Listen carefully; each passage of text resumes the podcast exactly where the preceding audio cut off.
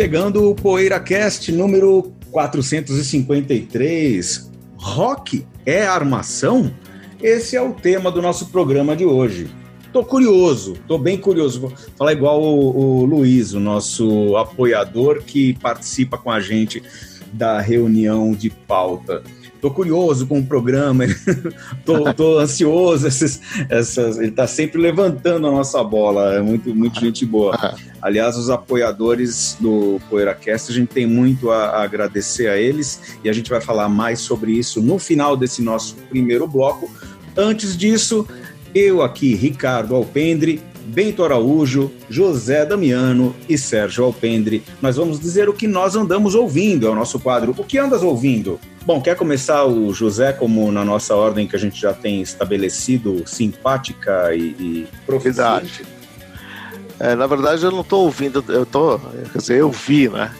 Um documentário muito interessante hum. é, é, sobre a loja de discos é, Order, Order Music, que fechou em Nova York depois de 20 anos, né?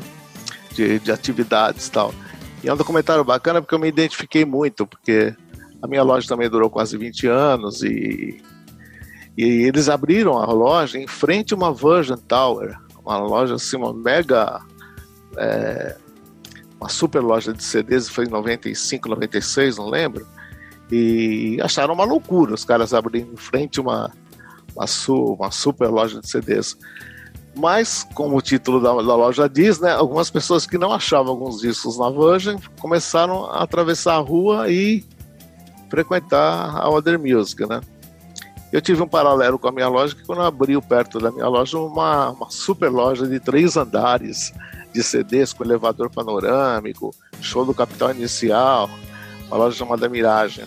Eu pensei, putz, agora ferrou, né? Uma loja desse tamanho.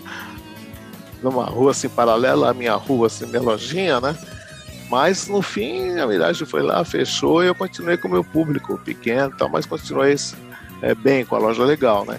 Então isso me fez é, achar o documentário. E o documentário é interessante que entrevista os dois proprietários que estão emocionados, com o final entrevistam os clientes malucos, né?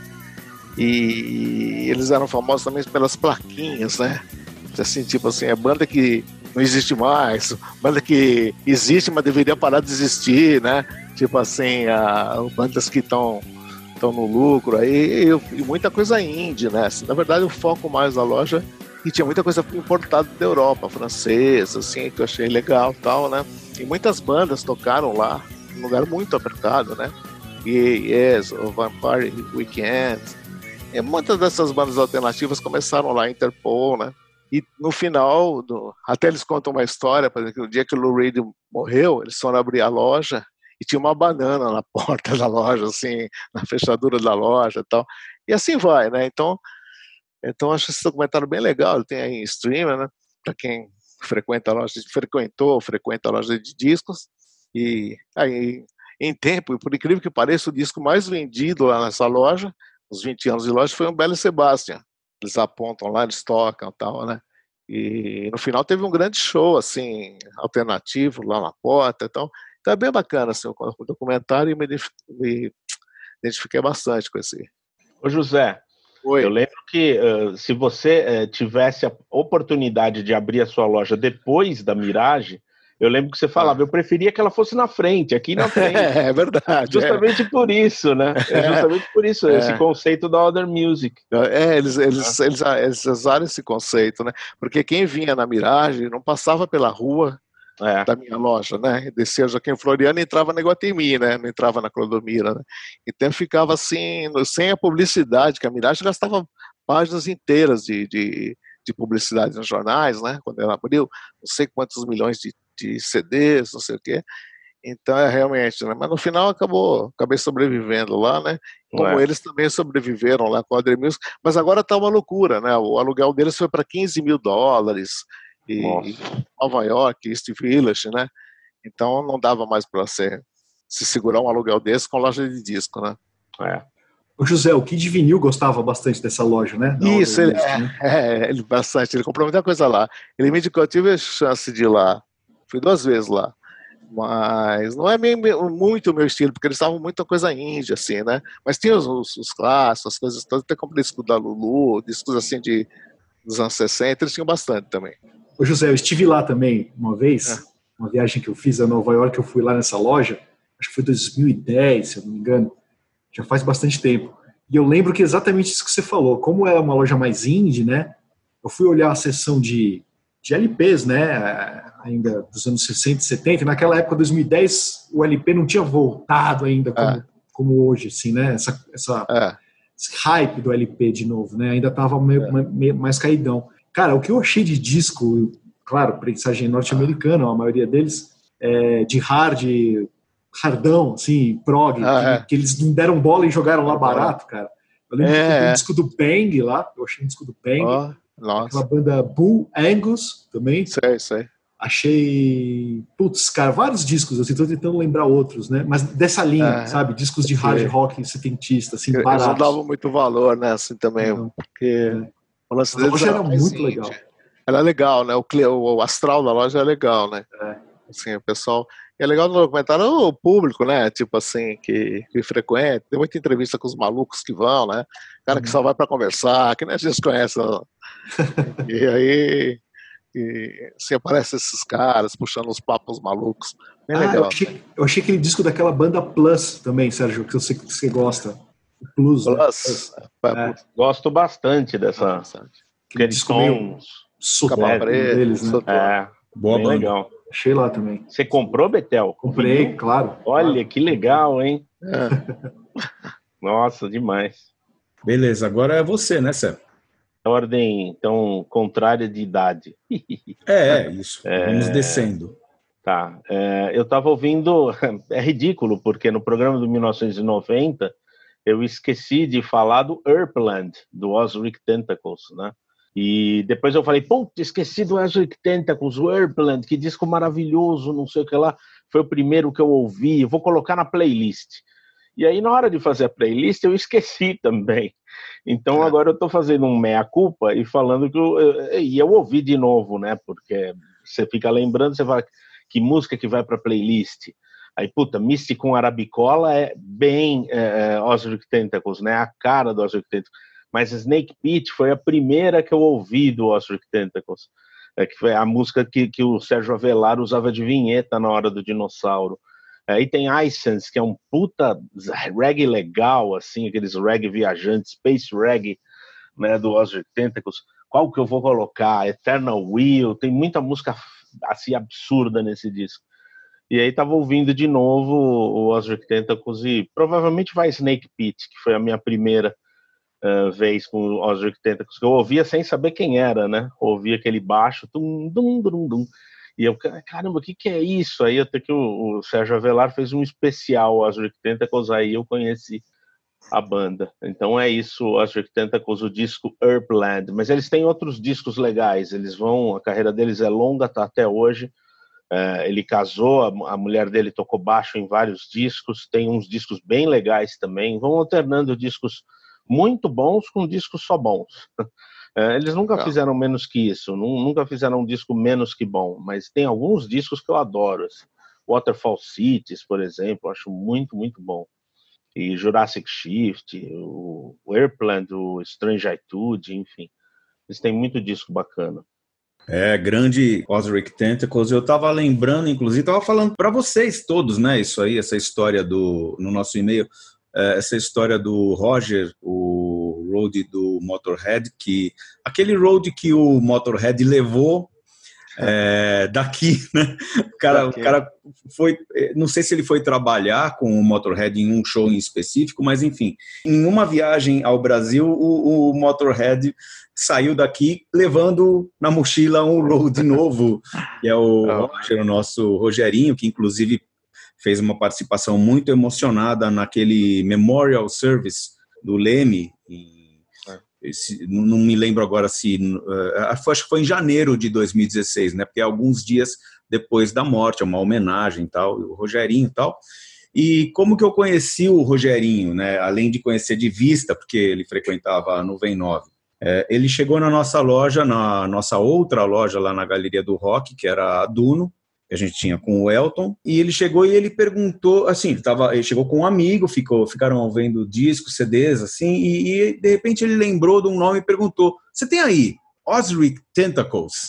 Aí temos, a gente tem esse disco, esse disco, nossa, isso é demais, eu vi, porque o técnico de som principal, o engenheiro de som do Motorhead, em determinado dia, ao invés de colocar o Back in Black para testar os PAs, ele colocou Osric Tentacles.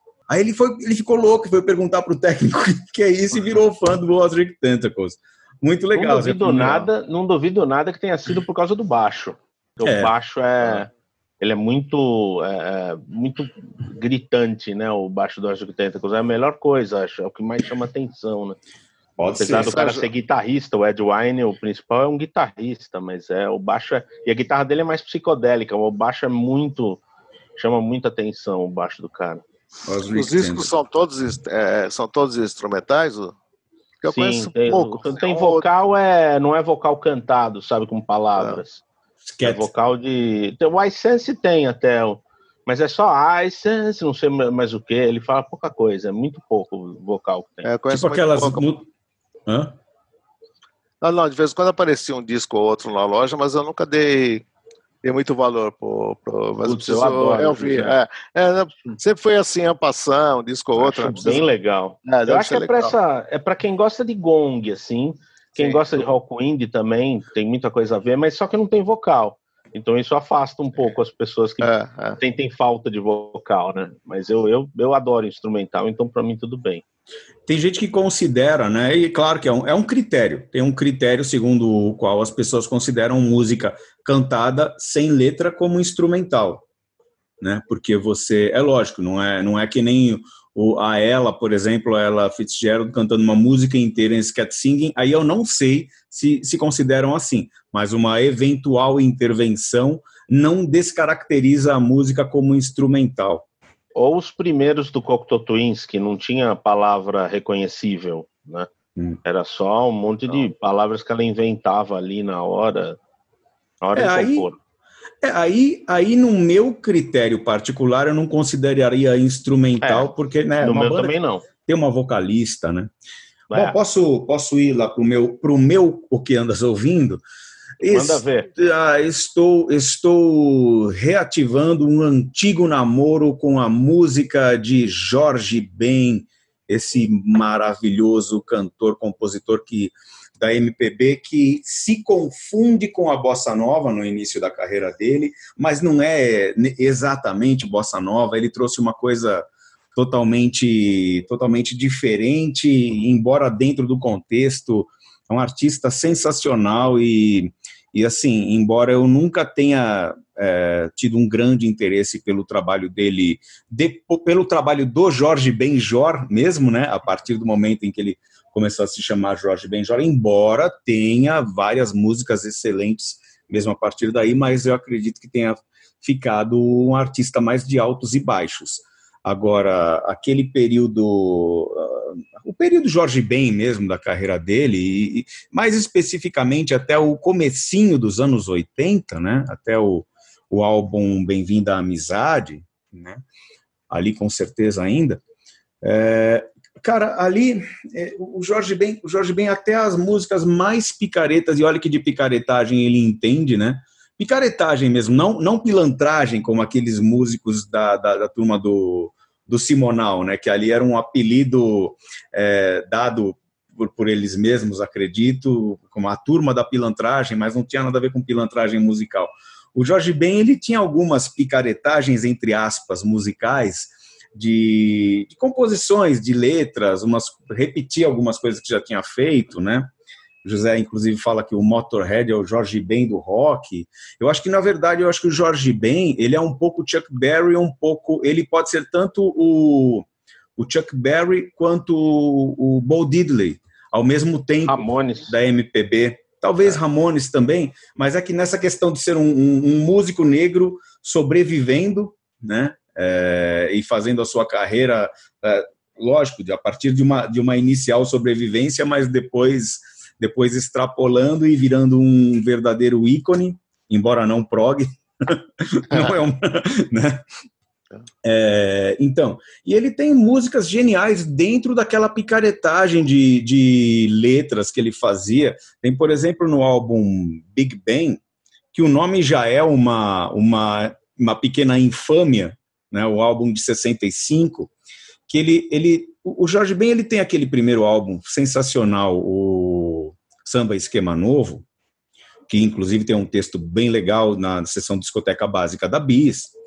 Aí depois ele tem dois álbuns que eu acho que tem seus momentos, mas ele estava patinando um pouco naquela de, pô, vou capitalizar em cima do sucesso, vou fazer igual o Big Joe Turner, igual o Fats Domino, vou, vou capitalizar um pouco em cima do sucesso, que era o, o, o que os americanos faziam até então, né? É, muitos do Richmond Blues faziam até então, que por ordem de gravador, não, você vai ter que capitalizar, fazer um, gravar um novo Shake Rattle, Shake Rattle and Roll. Aí vai o Big Joe Turner, no caso, grava o Flip Flop and Fly, que é a mesma música com outra letra. E aí ele tanto que ele começa o segundo álbum dele com uma música que é um autoplágio, né, da, da, da última do Samba Esquema Novo. Já começa falando você, você, não sei o que, tal, para imitar a ele próprio na última música do Samba Esquema Novo, que é o Por Causa de Você, Menina. Mas enfim... Eu acho um saco esses vocês do, do, Depois, é só o original que é legal, né? O original, a primeira música é legal, a, a do, do Samba Esquema Novo, Por Causa de Você, Menina. Mas aí, depois de dois álbuns em que ele dá uma patinadinha, é, Sacundim Bem Samba e Bem a Samba Bom, ele vem com esse Big Bang, no qual ele, ele introduz algumas, algumas picaretagens mesmo. Tem uma música que eu acho que eu acho que é o auge, se chama George Well. Ele canta num inglês macarrônico que é maravilhoso, é uma coisa Joel maravilhosa, Santana. sabe?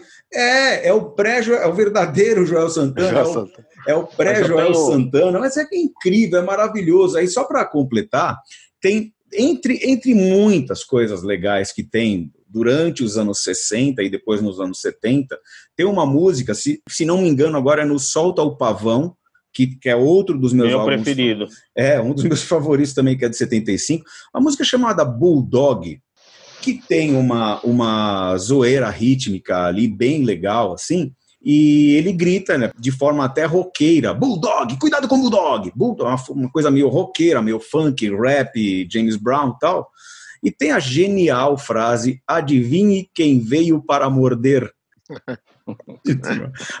tem a música Zagueiro. Ah, e essa música, bom, tem a música Zagueiro também, que é outra outra o pérola. Né?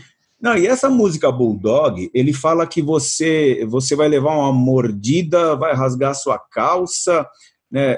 Vai levar uma mordida na bunda e depois vai ficar ruim para sentar no cimento do Maracanã, sabe, da, da, arquibancada de cimento e vai ser pior ainda se o seu time perder. Ele vai viajando, vai arrumando. Mas era isso aí. É Eu tenho, duas, é, tenho uma observação e uma pergunta, cara. É, a observação é que naquele programa do Rick Beato que eu mandei para vocês, é, eu nunca tinha reparado, você falou disso do Jorge Ben, eu nunca tinha reparado que o Tears for Fears faz a mesma coisa, né?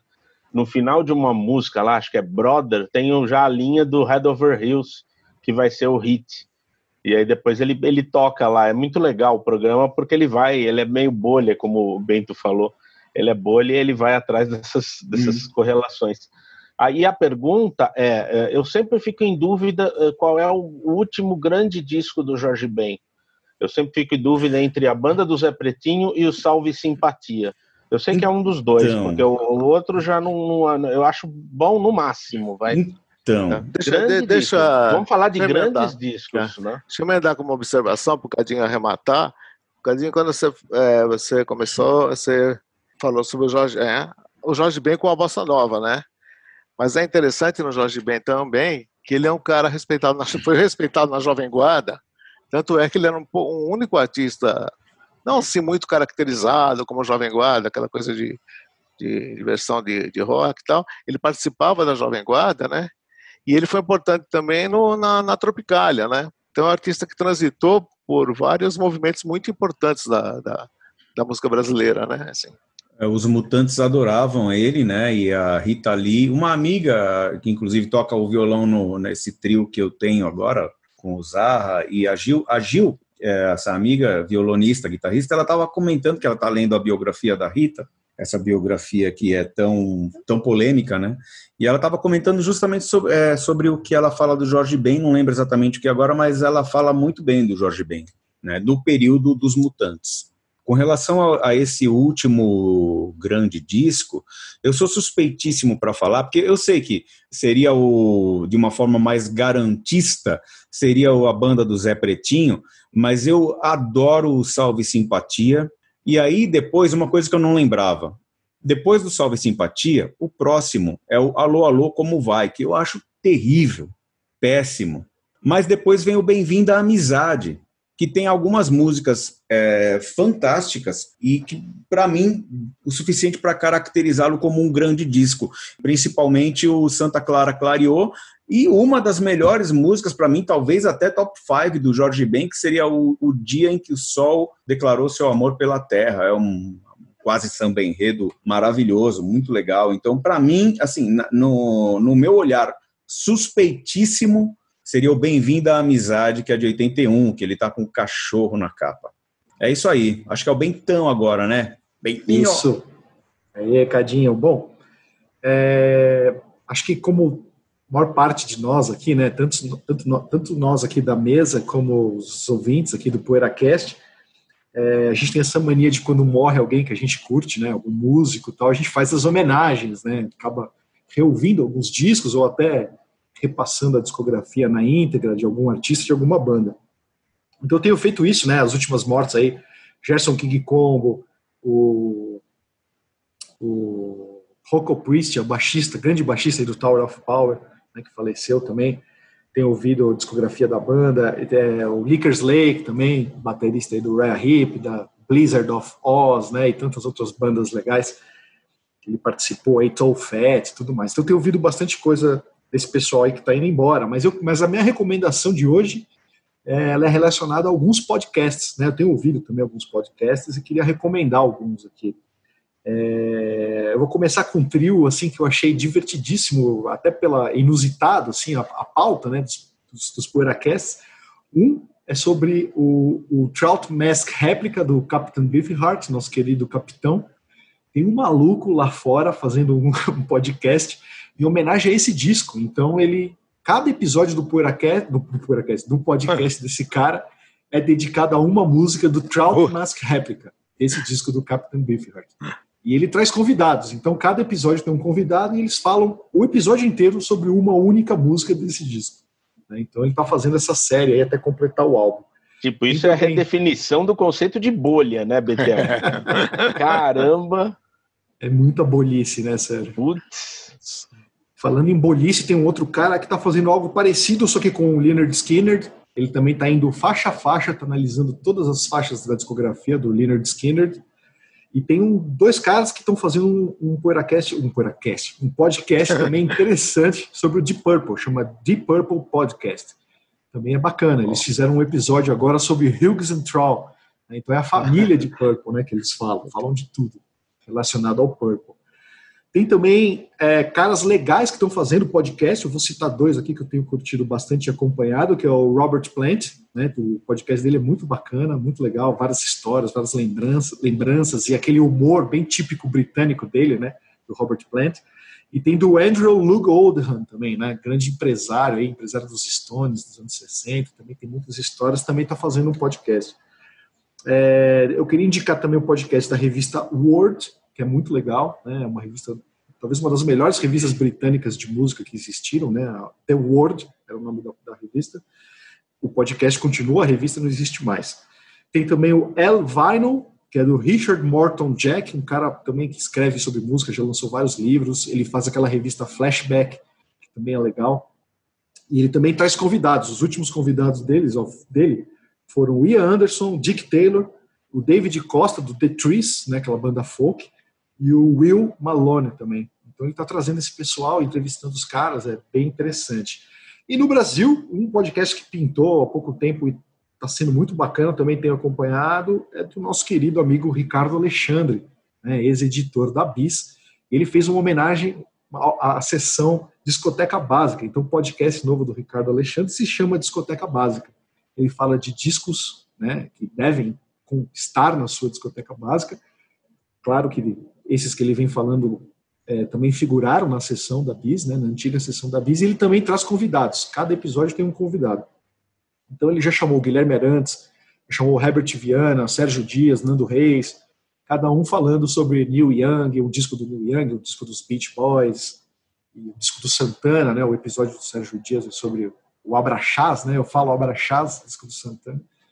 Então é isso que eu queria indicar também, esse podcast aí, Discoteca Básica, do querido Ricardo Alexandre. Ô Bento, mas a proposta do Ricardo Alexandre é ficar na discoteca básica da Bis ou não? É, ele vai, você sabe isso? Se ele vai. Olha, Sérgio, é, mas assim, pelo que eu vi que ele postou, é, ele vai fazer só acho que uma temporada, ou seja, são 11 ou 12 episódios e hum. vai tentar vender esse produto para alguém. Então são ah. 11, 12 discos da discoteca básica da Bis, sempre com um convidado, e aí ele vai jogar esses aí no ar, de graça, e aí vai tentar vender para alguém, para um patrocínio, alguma coisa assim. Beleza. Bom, pessoal, vamos para vamos os áudios dos nossos ouvintes, para as participações especiais dos nossos ouvintes, apoiadores do PoeiraCast, dizendo o que andam ouvindo. E nesse bloco temos o Zózimo Fernandes e também temos o Rafael Nunes Campos. Então vamos começar com o áudio do Zózimo Fernandes, Diga aí, Zózimo, o que tu andas ouvindo? Boa tarde a todos os amigos aí do PoeiraCast. Bom, o que eu ando ouvindo é o Brian Before and After Science. Um álbum que, embora não seja assim tão festejado quanto outros álbuns dele, como Taking Tiger Mountain ou Another Green World, é o meu favorito. Né? E é um álbum único, assim. Ele tem dois lados bem distintos, um lado A mais experimental e um lado B mais atmosférico. E esse lado B, para mim, tem uma das sequências de músicas mais belas que ele já compôs. É, By This River, Julie, é, e principalmente a música que encerra o disco, que é Spider and I, que para mim é a música mais bonita que ele já compôs e uma das minhas músicas favoritas de todos os tempos. E tem um arranjo assim que de tão bonito chega a ser até comovente, assim. É belíssima essa música. E embora o Brian não tenha assim uma, não seja um virtuoso em nenhum instrumento que ele toca e a, a voz dele tem um alcance assim bem limitado, ele tem um, ele tem uma elegância, tudo que ele faz ele faz com elegância tão grande, com um refinamento, com com um senso melódico, que tudo que ele faz tem uma, uma espécie de assinatura, ele criou uma espécie de grife, né? Então é isso aí. Brian Eno, Before and After Science. Abraço para todos vocês. É, eu tô me devendo ainda um, uma intimidade maior com a obra do Brian Eno. Eu sei que vocês conhecem melhor que eu. Pô, esse disco é demais. Esse disco tem a By This River, que é uma música lindíssima. E toca naquele filme do O Quarto filme do, é, do, Quarto do, do Filho, do, né? Quarto do Filho, que é um belíssimo é. filme do Nani Moretti, né? Eu sempre, é, quando toca essa música, eu caramba, essa música, é. o cara coloca essa música no filme. Isso eu admiro, o cara tem a manha de colocar a música certa no momento certo do filme. É. Esse disco é que o Brian também tem muita lacuna. Conheço aqueles primeiros, né? Que eu gosto muito, com o Fripp e tal. Mas aquelas músicas, ah, é, aquelas de música ambiente, música para fi, filme e tal, eu não, não conheço bem. Mas é um artista que que merece assim a gente se aprofundar mais, eu, eu me aprofundar mais nele, assim, porque eu não. Esse disco, especialmente, eu acho belíssimo. É eu sério, acho, né, José? É, sé é, é sério, é um cara sério, cara sério. Ele, apesar de ser calvo tal, mas é um cara que, que, que, eu, que eu respeito muito, né? Mas era, era cabeludo no Roxy Music. Ah, no Roxy Music é legal, né? Aquele visual do Roxy Music é demais. Mas eu, eu, eu, eu eu prometo ouvir mais Brian Eno em função da, da, do comentário do nosso ouvinte. E... Bom, também, também pretendo ouvir mais. Me devo.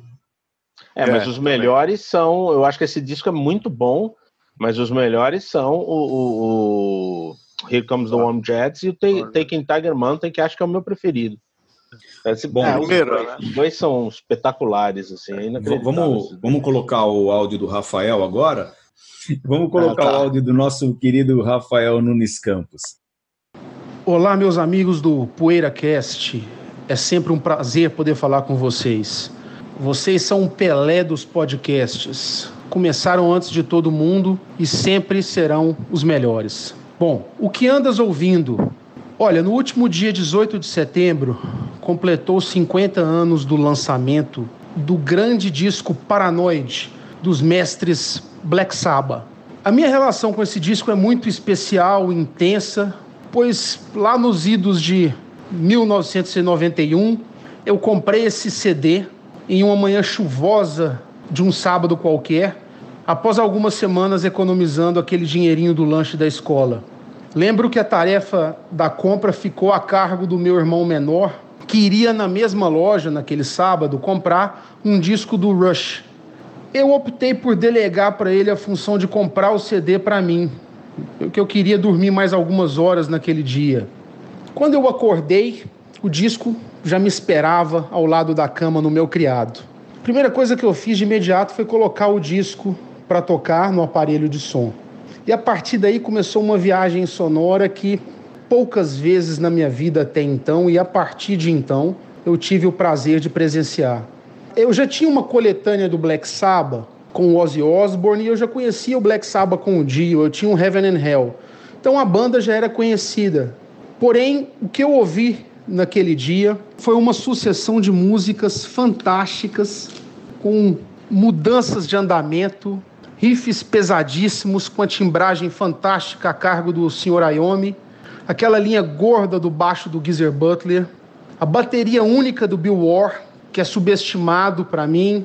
É, ele usa muito bem os tontons, os pratos, uma, mostrando influência de jazz, principalmente do seu ídolo Max Roach eu me dei conta naquele dia de um padrão de excelência que eu não conhecia até então em bandas de rock pesado.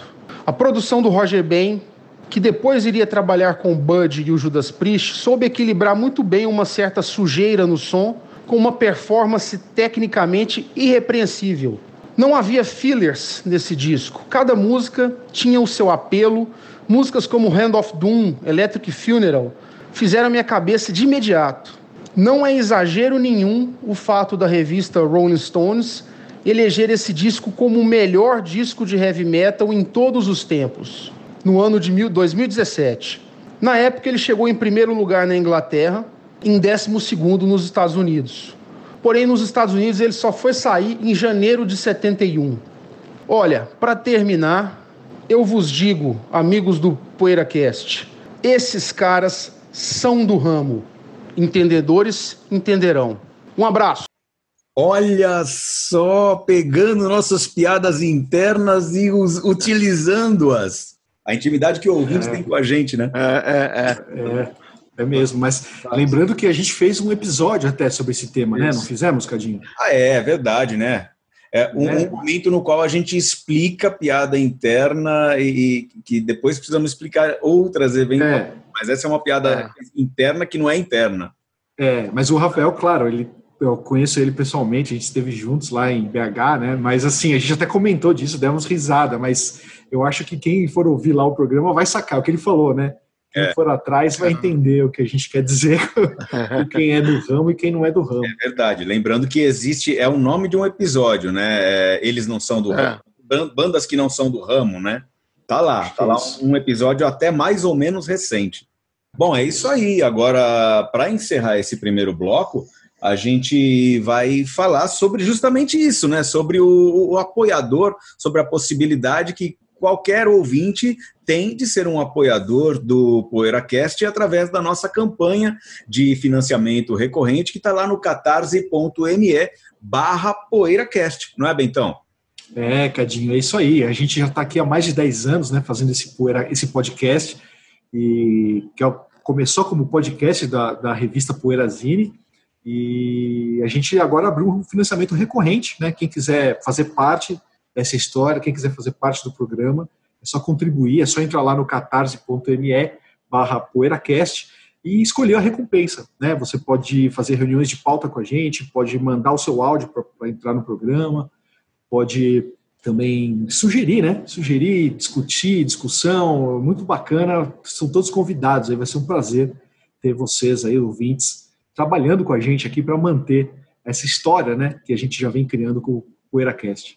E o link do nosso financiamento recorrente está sempre disponível, tanto aqui no site do Poeirazine, na página do PoeiraCast, é claro, como também no Facebook, nos nossos posts, sempre tem no post do, do PoeiraCast, tem o um link do financiamento recorrente do PoeiraCast, né? E tem o nome dos nossos apoiadores também, né, Cadinho? Esse pessoal que está vindo com a gente nessa, o nome de vocês está lá, a gente está semanal, semanalmente não, né? Mensalmente agora, agradecendo vocês. E o nosso intuito é voltar a fazer o PoeiraCast semanalmente. Né? É tá verdade. Tá fazendo mensalmente, por enquanto, mas quanto mais a gente for batendo as nossas metas na campanha de financiamento, a gente vai poder voltar a estar semanalmente aqui com vocês. E eu queria aproveitar e dizer que no nosso post também do programa, no site da Poeirazine, lá também você pode achar o link para a playlist que a gente vem criando, uma trilha sonora de cada episódio. Né? Tem muita gente perguntando, pô, mas eu não estou achando a playlist no Spotify. É só você entrar no post do, do, do site do Poeirazine, de cada episódio tem lá o link, é só você clicar e acessar, vai direto para o link da playlist que cada um de nós aqui, de nós quatro, escolhemos para ser trilha sonora de cada episódio do PoeiraCast. É, agora virou um costume também, né? Depois que a gente lança o PoeiraCast, eu vou e fico ouvindo a playlist, porque é, até para cada um de nós acaba sendo uma novidade, porque tudo o que a gente não colocou tudo, tudo o que cada um de nós não colocou no, no, nessa playlist pode conter várias novidades, várias músicas que a gente não, não ouviu, e é, é, é muito interessante. Uma, aí vai e procura os discos, né? Vai, procura não, né? Vai e entra nos ah. discos, né? É muito gostoso, tem sido uma experiência muito gostosa até para nós mesmos ouvir a nossa própria playlist. Então vamos para o nosso segundo bloco agora com o nosso tema principal, Rock é armação? É isso aí. Vamos lá. Poeira Cast.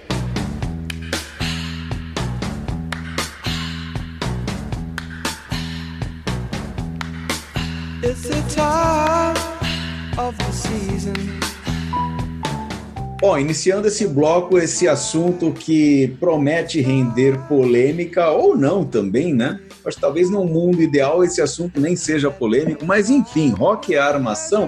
Vamos iniciar perguntando a nós mesmos, afinal, o que é armação nesse caso, né? O que seria o nosso conceito de armação? O que, que, que, que a gente quer dizer com armação se a gente quer chegar e falar que o. Ah, mas rock é a armação como um todo, porque é claro que existem as bandas, existem os artistas de rock que são considerados largamente como armações. Né? Claro que Monkeys é um caso assim, para a gente que gosta de rock, Monkeys é um dos casos mais claros, mais emblemáticos de artistas, inclusive, é, que, se não me engano, nós quatro aqui gostamos, inclusive, banda de, de músicas muito boas, de músicos até bem interessantes, que é uma, uma clara armação. Né? E aí tem outro. Será que.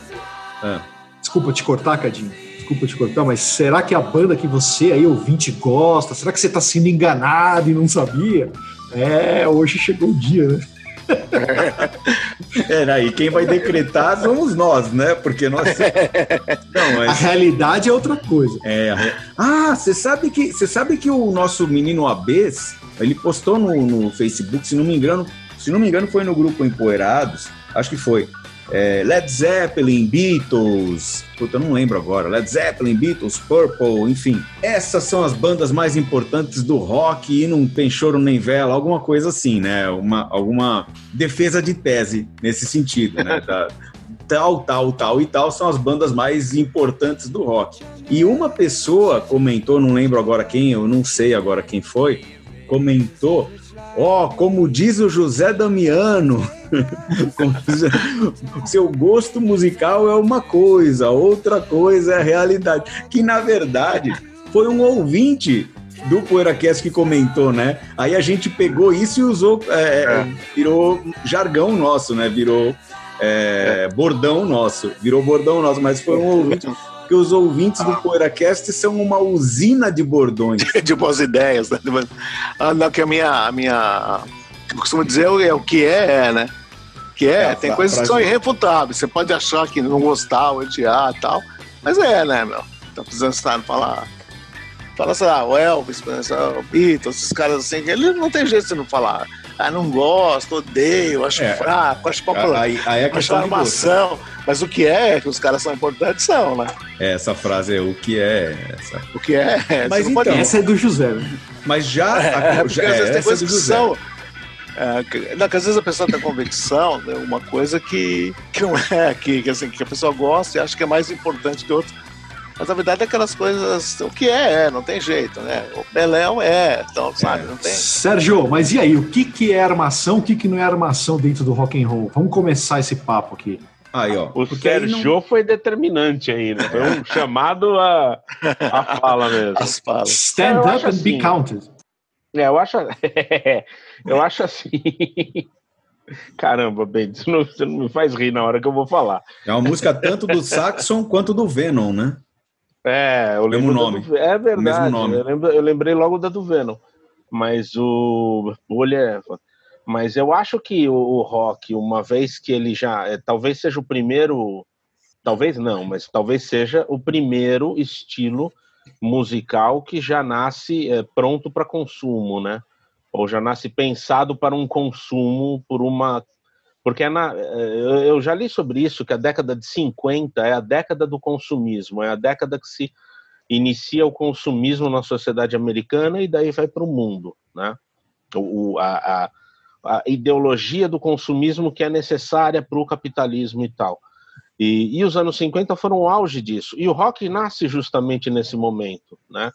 Então eu acho que o, o rock, se ele nasce já pronto para consumo, ele já é um estilo pronto já é um, um, um, de certo modo uma armação. Né? Então, rock para mim é armação. Aí dentro da armação tem, claro, aqueles que são armação do início ao fim, que são aqueles grupos que já são armados. Ah, pega esse cara bonitinho, não sabe tocar, ensina ele a tocar ali um baixo. Duran Duran é assim, eu adoro Duran Duran. Mas é uma banda assim, que foi armada. O Sex Pistols é assim, Monkeys é assim. Tem várias. Velvet Underground era a armação do Andy Warhol. Enfim, você pega lá, ah, esse cara é talentoso, vem aqui na Factory, deixa eu fazer uma banda com ele e tal. E é o Lou Reed, é o Yamo Tucker, e é o, o outro lá, que eu esqueci o nome, e o, e o John Kay. Então, assim, é, é, é, claro que você aí vai começar a fazer a sua arte por contrabando dentro do sistema. Contrabando é uma ideia que o Scorsese coloca no, no documentário dele de cinema, que é aqueles artistas que inserem ideias muito particulares, uh, meio que nas entrelinhas dos filmes, para serem pescados por alguns espectadores mais atentos. Uh, e no rock esse contrabando é, não é nem possível ser nas entrelinhas. No rock o contrabando é escancarado, né? Então você faz uma armação, você faz toda uma armação ali, mas dentro você vai ouvir, não é um pop fácil, é um disco dificílimo, que é o primeiro do Velvet. Então você vê que os caras contrabandearam uma coisa dentro de uma armação e ficou aquela coisa sensacional. Então tem toda essa jogada que é muito direta no rock e, e isso leva a gente pensar no, no que é pronto para consumo.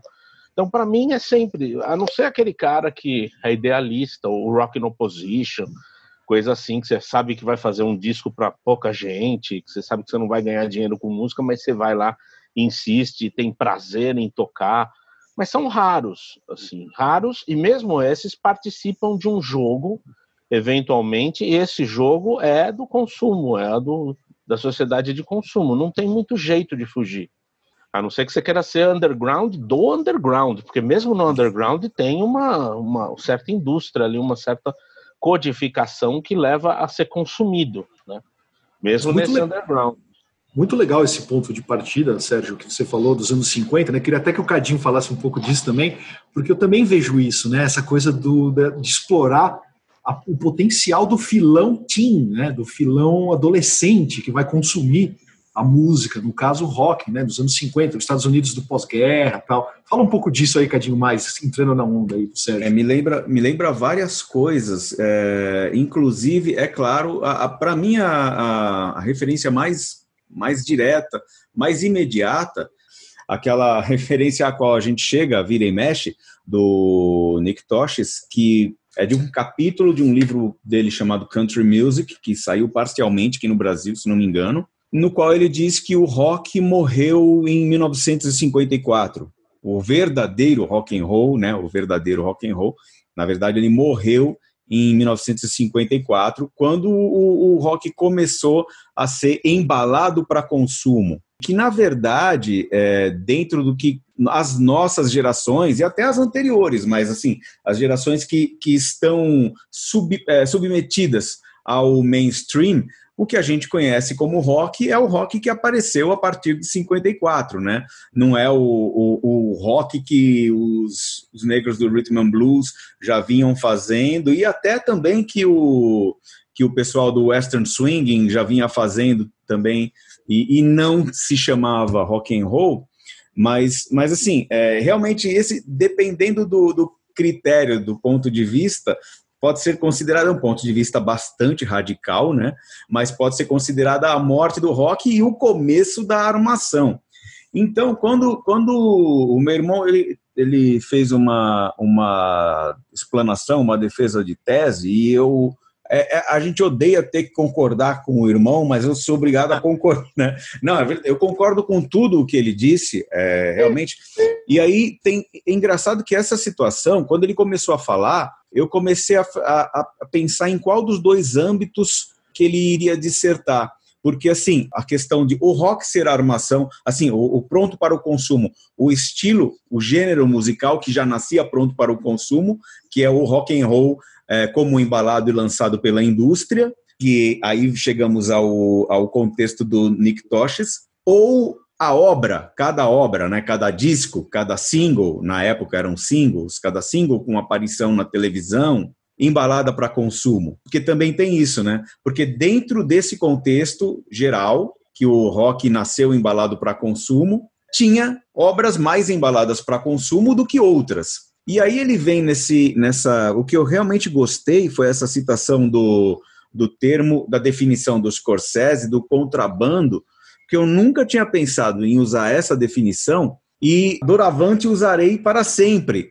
Você pode, você pode entrar em qualquer, em qualquer estilo musical, tem os representantes desse contrabando. No, é, no só, só, só, só, lembrando, cá, que é, esse contrabando na música ele é impossível de ser escondido, né? É. Porque a música é muito direta. No cinema, você esconde, você faz um filme ali, o filme serve para o grande público, mas se você for observar, tem uma série de coisas ali no filme que te dizem várias outras coisas. Star Wars. Na música isso não é possível. Até tem na música mais, vamos, até no prog, talvez dê para fazer na, na, erudita, tem cara que sabe entender, né, uh, coisas nas músicas que estão, que não é para o público normal para o público comum, nós, assim, os, os, ouvintes. Mas na música em geral e na música popular, na música pop, né, é muito direto isso. No, no rock, rock a música está dentro do pop, né? É, é, direto isso. Então, se você vai fazer o contrabando, você é logo desmascarado. Todo mundo vai falar contrabandista. no cinema, é. É, nem tanto. São os estudiosos que apontam esse contrabando. Esse contrabando poderia ser uma coisa também, pode, poderia mais ou menos, dependendo do caso, talvez, ser definido como subversivo, né? Porque, por exemplo, você pega o Bob Dylan. O Bob Dylan vem com um trabalho que vai, ele tem uma cara um pouco mais de um, menos pop, mas é claro que dentro do contexto, o folk em alta sendo trazido para as universidades, uma coisa super cool, a música dentro daquele contexto ela tinha um, um, enorme apelo pop. Só que ele trazia um contrabando, ele trazia de contrabando as ideias dele, que ele trouxe também de um, de um convívio com as ideias do Woody Guthrie, aquele trabalho magistral dele, e foi e, sabe, a partir de uma tradição da música que veio a ser nesse momento chamada de folk, que era uma, uma country music bem raiz mesmo. E da Bob ligação Dylan, com a contracultura, né? Com a contracultura, com a contracultura e, da, dos beatniks. Esse, esse contrabando. Depois e dos o, hits. É, e o, e o você, pode, você pode colocar em vários estilos musicais, desde, por exemplo, é, artistas de blues trazendo uma coisa um pouco fora da, da estética que a que a grande gravadora queria, é, o Link Ray, que trazia uma música para delinquentes juvenis, o, e o Clash, por exemplo, o Progressivo, por exemplo, é, e o Clash, que trazia bandas de gravadoras grandes, no caso, como bandas de prog, e como o Clash, que trazia. Não vou falar tanto do Sex Pistols, porque o Sex Pistols é um exemplo de armação bem peculiar, né? Que, que o Malcolm McLaren ali ele trouxe do contexto da, da revolta, ele trouxe para o pop, mas o Clash faz o legítimo contrabando, por exemplo, Joe Strummer, principalmente, o Mick Jones também, mas é que o, o Joe Strummer é bem porta-voz mesmo, o cara, o cara talvez mais ativista, não sei, eu vejo é, é a impressão que eu tenho. O, o Clash traz de contrabando para o rock, por ser de uma gravadora grande, é, usar do mecanismo da, da gravadora grande e a gravadora também usar, né, também fazer uso deles para vender toneladas de discos, trazer de contrabando ideias é, revolucionárias no ponto de vista social, é claro. E tem esse contrabando no conteúdo lírico e também no conteúdo estético musical, né? Então, dos, nos dois âmbitos tem o contrabando, dentro da grande armação que é inicialmente o rock embalado para consumo. Ô José, mas e a, ma é. a, maior banda da história da música pop? Onde que entra nisso aí? Eu quero saber de você. Como é que foi ali a partir a de 64, banda, é. aquela explosão é. no mundo inteiro? E aí? É. vou falar já já. Só queria uma, uma, é, uma palavrinha, né? Que antes do que, que a gente costuma se falar, né, que a juventude começou a consumir com o rock. Quando também, na verdade, antes do rock, aqueles crooners, tipo Bing Crosby, Sinatra, vendiam muitos discos e era a paixão das adolescentes. Acho que o rock ele ele, ele trouxe Ray. uma música mais Tony Ray, é uma música mais selvagem que a juventude aderiu, uma música mais selvagem. Mas não que não existisse música que os jovens consumissem antes do rock, anos 40, anos 70, porque o Sinatra é uma prova disso, o cara é um ídolo teen, né? No, no, e é um artista excepcional, desde sempre. Quer dizer, é, o rock trouxe uma música mais selvagem, assim, a juventude, é, para a juventude consumir. E quando você está ligado a uma major, então não existe muito assim de você ser, olha, eu sou. Adiante, você está. No... Eu estava lendo a biografia, estou lendo a biografia do Neil Young. O Neil Young a gente acha um artista até certo ponto, independente, né? Um cara assim que é faz íntegro, mais... né? É íntegro, exatamente, a palavra é essa. E, mas assim mesmo, você vê que tem muita coisa, muita pressão de gravadora, disco que, não, que ele não pôde lançar, disco que ele teve que lançar, essas coisas todas. E é Autossabotagem, né? Até, né? Autossabotagem dele também com relação. E ele também é muito apegado a dinheiro também. Eu vejo que o cara tem assim, tem casa no Havaí, tem fazenda não sei aonde, estúdio não sei aonde, coleção de carros, mecânicos contratados que ficam 24 horas por dia lá, arrumando os carros do cara, equipes para cuidar do filho, dia e noite, equipe para cuidar dos filhos. Então, o cara também, ele ele dá assim, sabe? Ele é íntegro, mas tem Mas um é excêntrico, né? Mas é excêntrico. É, ele é excêntrico, eu acho genial o cara, o trabalho do cara, tudo. Mas assim, quando você está ligado a uma, uma, uma, uma, engrenagem, é difícil você chegar, bater, não, agora eu vou, sabe? Tem sempre, ah, faz isso, mas não faz bem isso, põe um negócio. Então, é complicado a gente falar em, assim, isenção total da sociedade que, que te circunda, né? Agora, voltando ao, ao, ao, caso dos Beatles, eu acho que Beatles é uma armação, assim, no sentido que se você pegar as fotos e os shows de, de Hamburgo lá, né, eles eram muito mais selvagens, sabe? Você pega os discos é pré, a própria, o próprio John Lennon vez falou que a música dos Beatles morreu no Cavern Club. Quer dizer, é, John Lennon tem essa declaração. Então, é, eu o Brian chegou para os caras e falou: meu, bota um terninho, dá uma amenizada na imagem e tal, que eu vejo potencial em vocês, vou apresentar vocês para É armação, cara, assim, numa certa forma, né? Mas isso não, não, não dá para você diminuir os baita compositores, que eram John Lennon e Paul McCartney, né? Intérpretes. Né? O José, você acha que os Beatles seriam o caso daquele que é raro, né? Que a gente vê no rock, eu acho. Claro, existem alguns, mas eu acho raro de você ser um sabão em pó que você é vendido às massas, mas artisticamente você ter o seu valor como na cultura do mundo, não só da música, mas dos costumes, de tudo. Né? É. Acho que os Beatles se encaixam nisso. Né? Se encaixam.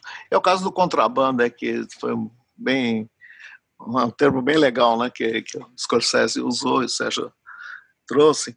Eu acho assim que que às vezes você se tem um pouco de, você se desprende um pouco das coisas, né? Eu acho que eles eles ousaram bastante dentro do, eles enfrentaram bastante, eu acho que as gravadoras tinham muita autonomia, né? Mas dentro de um esquema, né? Eu acho sim que eles. Agora, eu estava vendo, eu estava pensando assim em casa, puta, quando, quando, como eu devo ter disco aqui que, é armação, que são bandas que são armação, que foram discos feitos assim para vender e pegar os trouxas que compram, e eu comprei, trouxas assim, entre aspas, né? Meu, então, saca, eu tenho um monte, se você olhar para tua coleção também deve ter, né, Mentor? Assim, disso que a gente, a gente é armação, a gente sabe que é armação, sabe que a gente está sendo, tá sendo enganado, mas adora, né, meu? É, é eu, eu é. falei isso até para Carol, eu falei, puta, eu adoro ser enganado, né, nesse é, sentido o, o Kiss é uma, é, o Kiss a gente não gosta e não é a maior armação, assim, né? É, até o Luiz, né, que fez a reunião de pauta com a gente, ele falou, né, ele perguntou na nossa reunião de pauta por e-mail, ele falou, e o Kiss, o que, que vocês acham? O Kiss é uma armação ou é marketing? Agora, como que a gente entende essa é, relação isso. marketing versus armação? Né? E aí, pessoal, o que, que vocês acham? Eu posso acrescentar mais um tema, é picaretagem também, porque eu estava... Um dos casos mais de picaretagem que a gente conhece, por exemplo, é o caso dos Zombies. Os Zombies é uma banda que tem dois discos, os dois discos meio que floparam, né? Eles acabaram a banda e cada um foi para um canto tal, né? Depois de uns anos, um DJ nos Estados Unidos começou a tocar Time of the Season, a música pegou, né? Todo mundo vendeu muito, entrou na Billboard no, nos 10 mais tal, e os homens não existiam mais, né? E uns empresários aí montaram uns homens, que naquele tempo assim, a gente não, não tinha tanta imagem que a gente tem hoje, né? A gente conhecia os caras, assim, né? Eu mesmo sou prova disso. Quanta gente que eu vinha conhecer a cara dos caras muitos anos depois, né? Então os caras, então teve um tempo que tinham três três zombies excursionando pelos Estados Unidos é, com o nome The Original Zombies, tá? E num deles tinham dois dos ZZ Top, né? Do o Bird e o Bill Gibson, né? O Bill Gibson acho que o, Billy Gibbons. Um desses, Billy Gibbons. Era o Billy Gibbons o baterista. O Frank, né, Bird, Frank Bird é o batera. E... É. Então, Dusty um desses Hill. homens, tinham dois, tem dois caras que depois vieram montar os esse top, né? Então, isso é, uma, isso é uma picaretagem, né? Você vai ver uns zombies que não é os zombies, né? Então, acho que é mais um termo que a gente tem que usar. É armação, picaretagem, no caso dessas bandas que vêm sem ninguém, né? Birds, não sei o quê. E o, qual outro termo mesmo? Era armação, picaretagem e é, tem mais um marketing. que o Bento usou. Marketing. marketing. Pilantragem também. Eu, eu acho que o Kiss, é. eu acho que isso é um ponto favorável para a banda, né, uma virtude até, assim, é, é, é, nunca ter sentido vergonha de, de assumir que é, que é uma armação, que é marketing mesmo, entendeu? Né? Eu acho é, que o, é. se você perguntar para o Gene Simmons, ele vai falar, bicho, claro que é uma armação, claro que é marketing, é uma banda que, né, é feita claro, para lembro... vender, para fazer dinheiro, é uma máquina de é. merchandising, né? talvez a maior do, do é. rock em termos de produtos, eu, né? Eu lembro de uma entrevista com a Gene Simmons, né, Betel? que ele, acho que na época do Psycho Circus, que perguntaram, mas vocês não têm medo de ter a sua dignidade manchada com esse retorno, assim? Aí o Gene Simmons, mas que dignidade? que dignidade, meu filho? É. Não estamos preocupados com isso há muito tempo. É, foi bem na, Então é meio. Essa, eu acho que tanto do lado do artista quanto do lado do, do daquele que consome o, o, as músicas, somos nós. Nós consumimos músicas, né? Eu acho que o que importa é ter a consciência, né? De que a gente está consumindo algo pronto, porque se, senão a gente fica meio uh, cordeirinho de, de, ser levado. Mas não, a gente tem consciência de que a gente tá. Eu tenho consciência que eu quis é uma armação, mas que eu gosto Acho legal, os caras. Sim. O Adam e The Ants é uma puta armação, mas o cara conseguiu um puta guitarrista que é o Marco Pirroni, aí pô, não dá pra ouvir o, o cara e não, não se emocionar com a guitarra do Pirroni. Eu conheço até fã de Hardão que ia lá na loja e fala, pô, mas o Adam Eliezer tem o Pirroni. Eu gosto de ouvir Adam Eliezer por causa do Pirroni. Os caras falam, aí eu, caramba, porque eu, eu gostava por outras coisas, né? Depois eu comecei a sacar só a guitarra do Pirroni que ele entra no segundo disco. Então, assim, Duran Duran, tem um puta baixista ali, o John Taylor, é um baita baixista, é uma baita animação, mas os caras são, sabiam compor, aprenderam a compor, já fizeram um primeiro disco matador. Então, assim, é, tem armação que é muito boa, que é, o, tudo é muito bem calculado, tudo tem que bater palma, é a indústria do consumo. a gente está dentro da indústria do consumo, não é para ser adolescente e falar, ah, eu não como no McDonald's porque eu tenho raiva dos Estados Unidos. Não é essa a ideia, né? Porque antes do a é adolescente, pergunta, a gente tem essa. Desculpa. Tem muito isso, a gente tem esse espírito adolescente, às vezes, até de, acreditar, querer acreditar, e até uma coisa meio ingênua, né? De achar que aquilo é uma manifestação rebelde, não sei o quê, contracultural, blá, blá, blá. Mas, claro, desde que você entrou no supermercado, bicho, ali, então o produto tem que estar à venda ali, né? Então o rock é isso, ah. é um produto, né, também. Né? Então é isso que você falou, é importante ir discernindo e aceitar o que você gosta, sei lá, aceitar como uma armação também e curtir, gostar é. do mesmo jeito, né? E assim, tem os caras tipo Clash, YouTube, gosta disso ou não? YouTube, Pearl Jam, essas bandas que têm uma consciência desse percurso, uma consciência de que estão dentro dessa indústria de consumo e procuram jogar o jogo da indústria do consumo, mas entregar alguma coisa, alguma mensagem ecológica, social, no caso do Clash, é, é social e ecológica, no, tudo, né, no caso do Pearl Jam. É, às vezes fica até chato, porque você fica com aquela. É, sempre parece que a mensagem vem antes da música, né? E em arte o que importa é a arte, afinal. A mensagem ela tem que ser secundada por um. Por um. Secundada não, mas ser, ter, ter como base uma execução muito bem feita daquela arte. Né?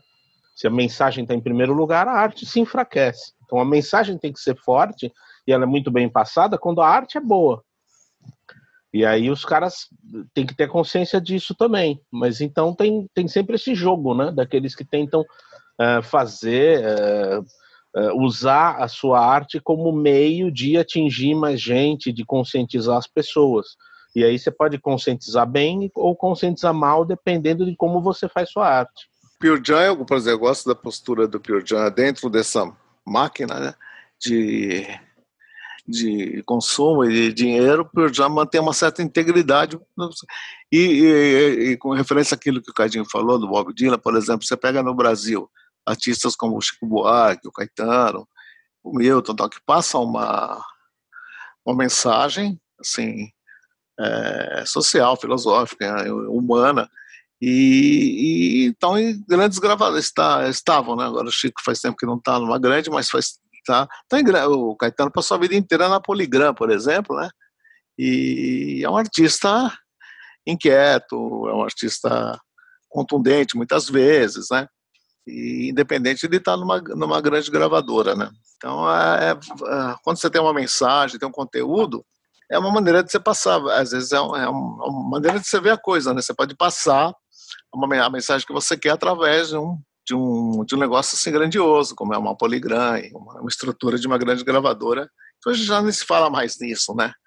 Mas você veja, nos anos 70, o André Midani dava muita, depende também de quem está ali, né? Dava muita liberdade aos artistas. Então você pega muitos discos da. Todos os grandes artistas de música brasileira, quase todos, estavam na, na Universal, né? Poligram, Polidor, sei lá como é que chamava na época, com uma certa liberdade de poder ousar e passar mensagens, inclusive, vamos dizer assim, entre aspas, subversivas, né? Tem uma, é, uma frase do Zappa que eu lembrei que foi muito veiculada recentemente aí em, em uma figurinha com o texto, né?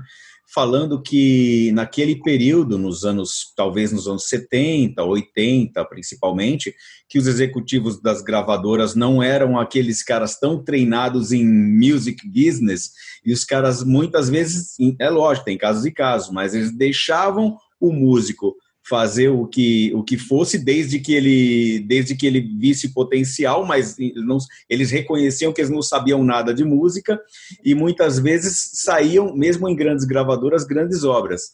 Aí agora tem aqueles CEO que são ah. teoricamente especializados em, em, em music business, em negócio, porque existe né, esse tipo de termo, esse tipo de curso e aí, o que, acontece? É, é, tudo só voltado a, a, saber se vai ser rentável dentro de uma fórmula, e aí vira uma a institucionalização dessa coisa da armação.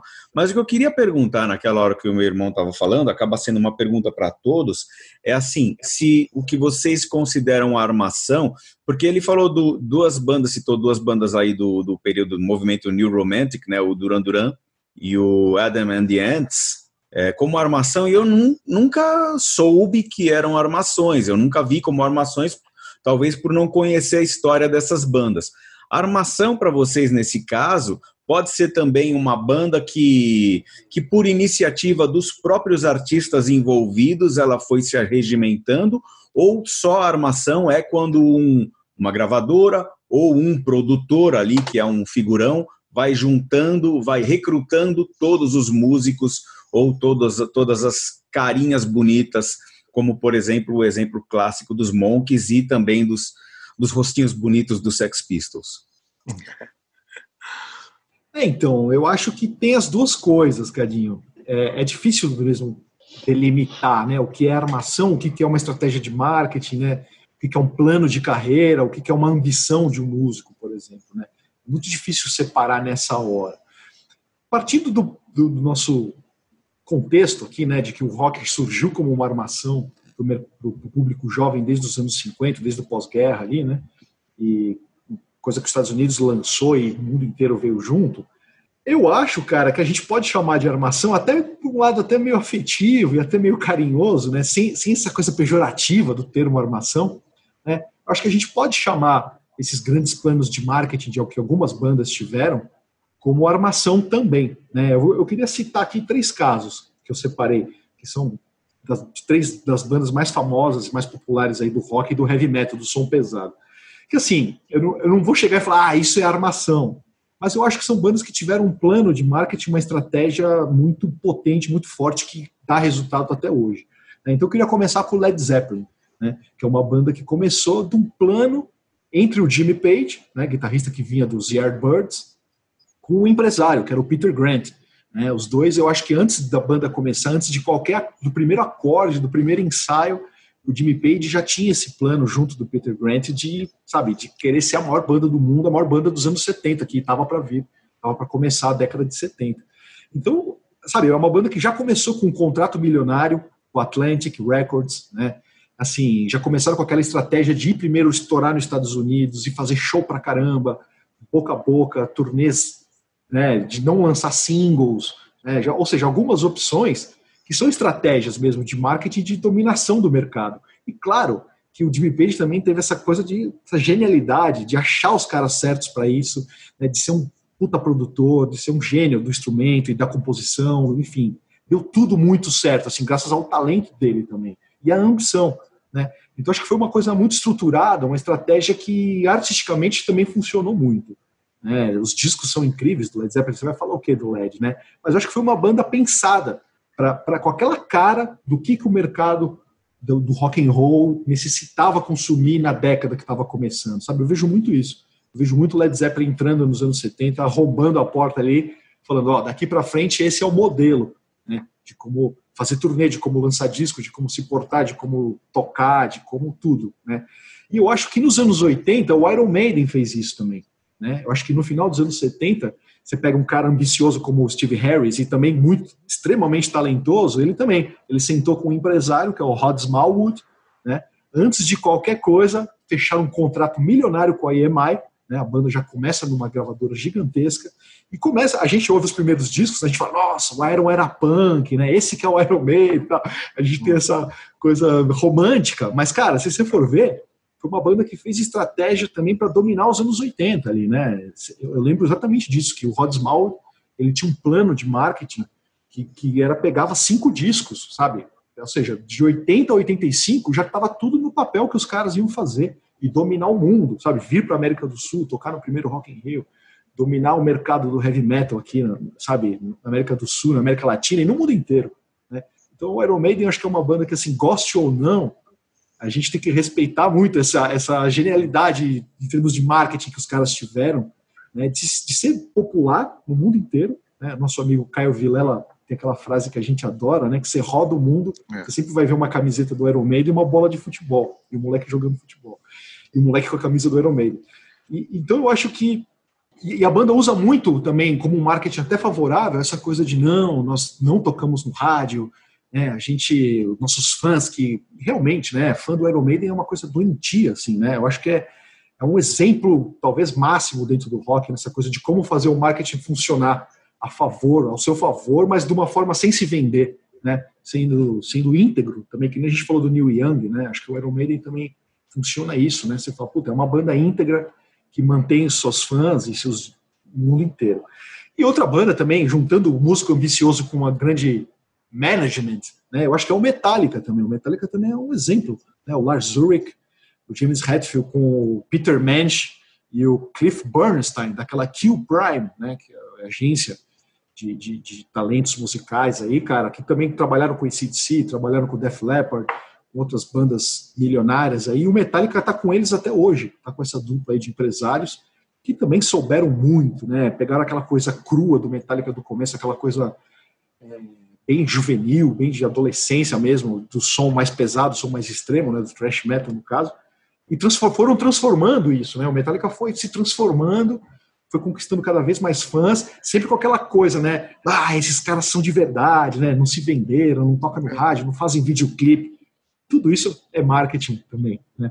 Então, é, acho que é um exemplo louvável também da gente ver de como as coisas podem funcionar nesse âmbito gigantesco e global até, né?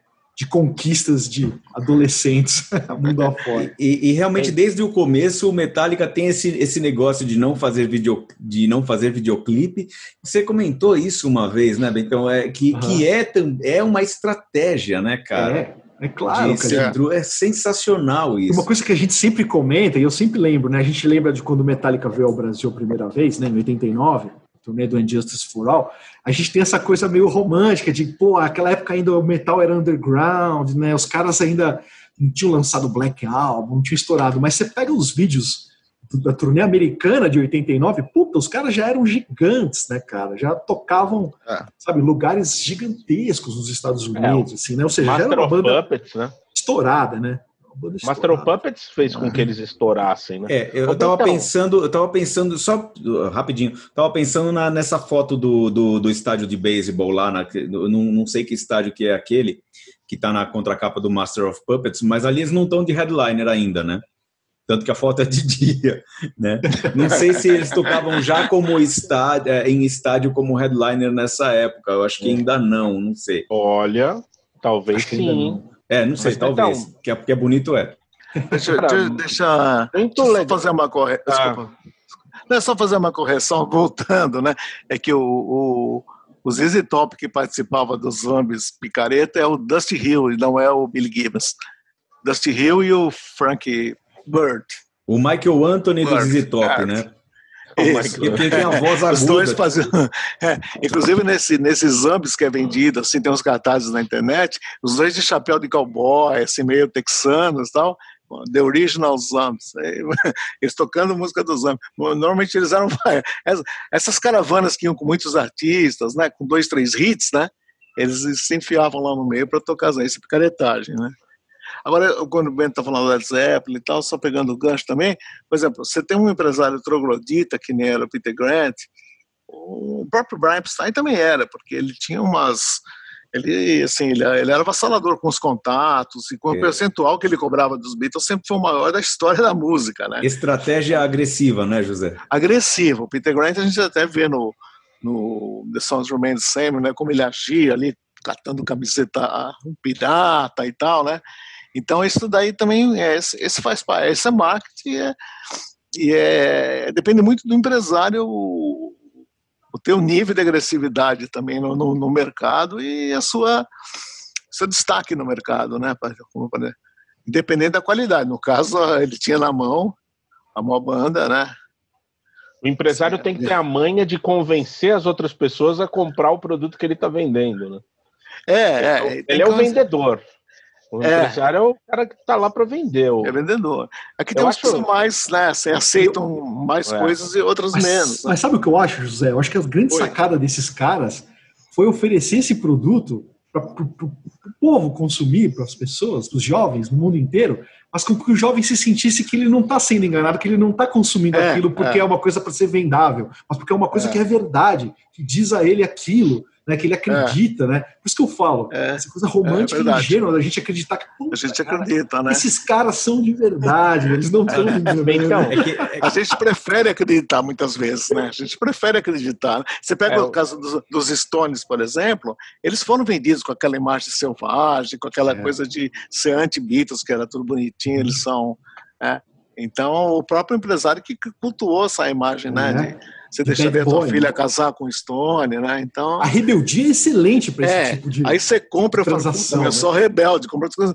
Bom, o próprio Clash, eles não nem sabem onde fica Nicarágua. É, sabe? É... É, tem... Ô, Sérgio, um exemplo é o Motorhead, né? Sim, Vamos falar das bandas que são modinha hoje, né? O Motorhead, por exemplo, essa coisa rude, crua e tal. Meu, é marketing é, puro, né? Armação. o Motorhead é a armação das armações. Mas o. Melhor do, melhor do que eu ser queria... assunto proibido, pelo menos podemos falar. eu queria comentar o que o Bento falou, que, puta, eu acho que eu concordo 100%.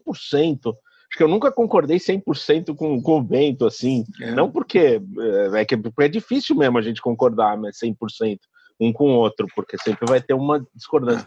Mas assim, são essas três bandas, né? É incrível, você fica olhando é, e depois parece que a coisa ficou tão é, é pulverizada em tantos grupos e, e, e ca caixinhas, né, de vender, de vender, que já não dá para fazer isso que esses três fizeram. Mas cada um fez. O LED, puta, parece tudo muito arquitetada mesmo. E o Iron, essa, esse negócio que você falou do Rod Small, né? O Rod Small, é, de, de, pensar até 86, você fica pensando, caraca, quando eles lançaram o primeiro álbum, eles já tinham na cabeça que o Power Slave ia ser aquela coisa mais trabalhada, ia ter esse. Mas faz sentido, porque é, você percebe como a banda é muito consciente de um percurso, né? E o Metallica também, assim, consciente de percurso até do que deu errado. Puta, gente, deu errado aqui. O reload, load, reload não deu certo. Não, o load deu errado, vamos fazer o reload. Não deu certo também e agora? E eles começam a patinar, mas tinha um planejamento muito forte aí.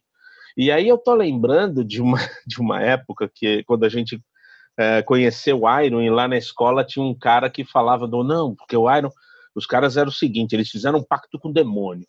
E aí o Paul Diano não aceitou fazer esse pacto, então ele foi demitido da banda. Você não vai aceitar, você vai ser demitido.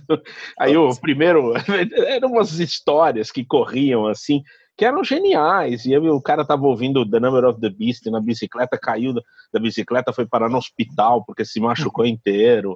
É, o cara que bateu o carro justamente na hora do, do 666, The Number of the Beast. Aí, porra, aquele, aquele símbolo... aquele mito, eu acho que era incentivado pela banda também. E aí eu lembro do Black Sabbath também, né? Que tem essa coisa do macabro, do que é para vender, óbvio que é para vender. E aí, quando. Porque você vai ver as letras ali do primeiro, já no primeiro, no Paranoide, é tudo de coisa social, coisa de trabalhadores, que eles eram tudo operários, vinha da Birmingham lá, cidade cinzenta, é, falavam do, dos problemas dos operários, o cara perdeu dois tecos do dedo sendo torneiro mecânico, né? Então era, essas são as letras, letras de protesto, vai, contra o sistema, contra Margaret Thatcher. E aí depois o Born Again, que era moda fazer demônio, coisa do demônio, já no Heaven Hell, né? É, fazer coisa, eles usaram essa coisa, é o disco mais demoníaco deles, né? O, porque tá ali em 83, o Dio também, que tem esse nome, mas tá lá com o padre fazendo o sinal do demo, uh, quer dizer, o, o demônio uh, a, o, jogando o padre acorrentado no rio. Então essa, essa, pegou, né? O Iron Maiden pegou com esse negócio do, do de usar o demo para vender, né? Essa rebeldia. E isso é muito legal, isso, essa coisa muito pensada. Eu falo para minha mãe, às vezes, que a gente, com ela vê tal, as capas do Iron Maiden, eu falo, cara, isso é tudo marketing, mãe. Isso é tudo. A gente viu o show juntos do, do Iron Maiden na TV. É tudo marketing, mãe. É marketing. Isso é para pra garotada se identificar e achar rebelde, que achar demais.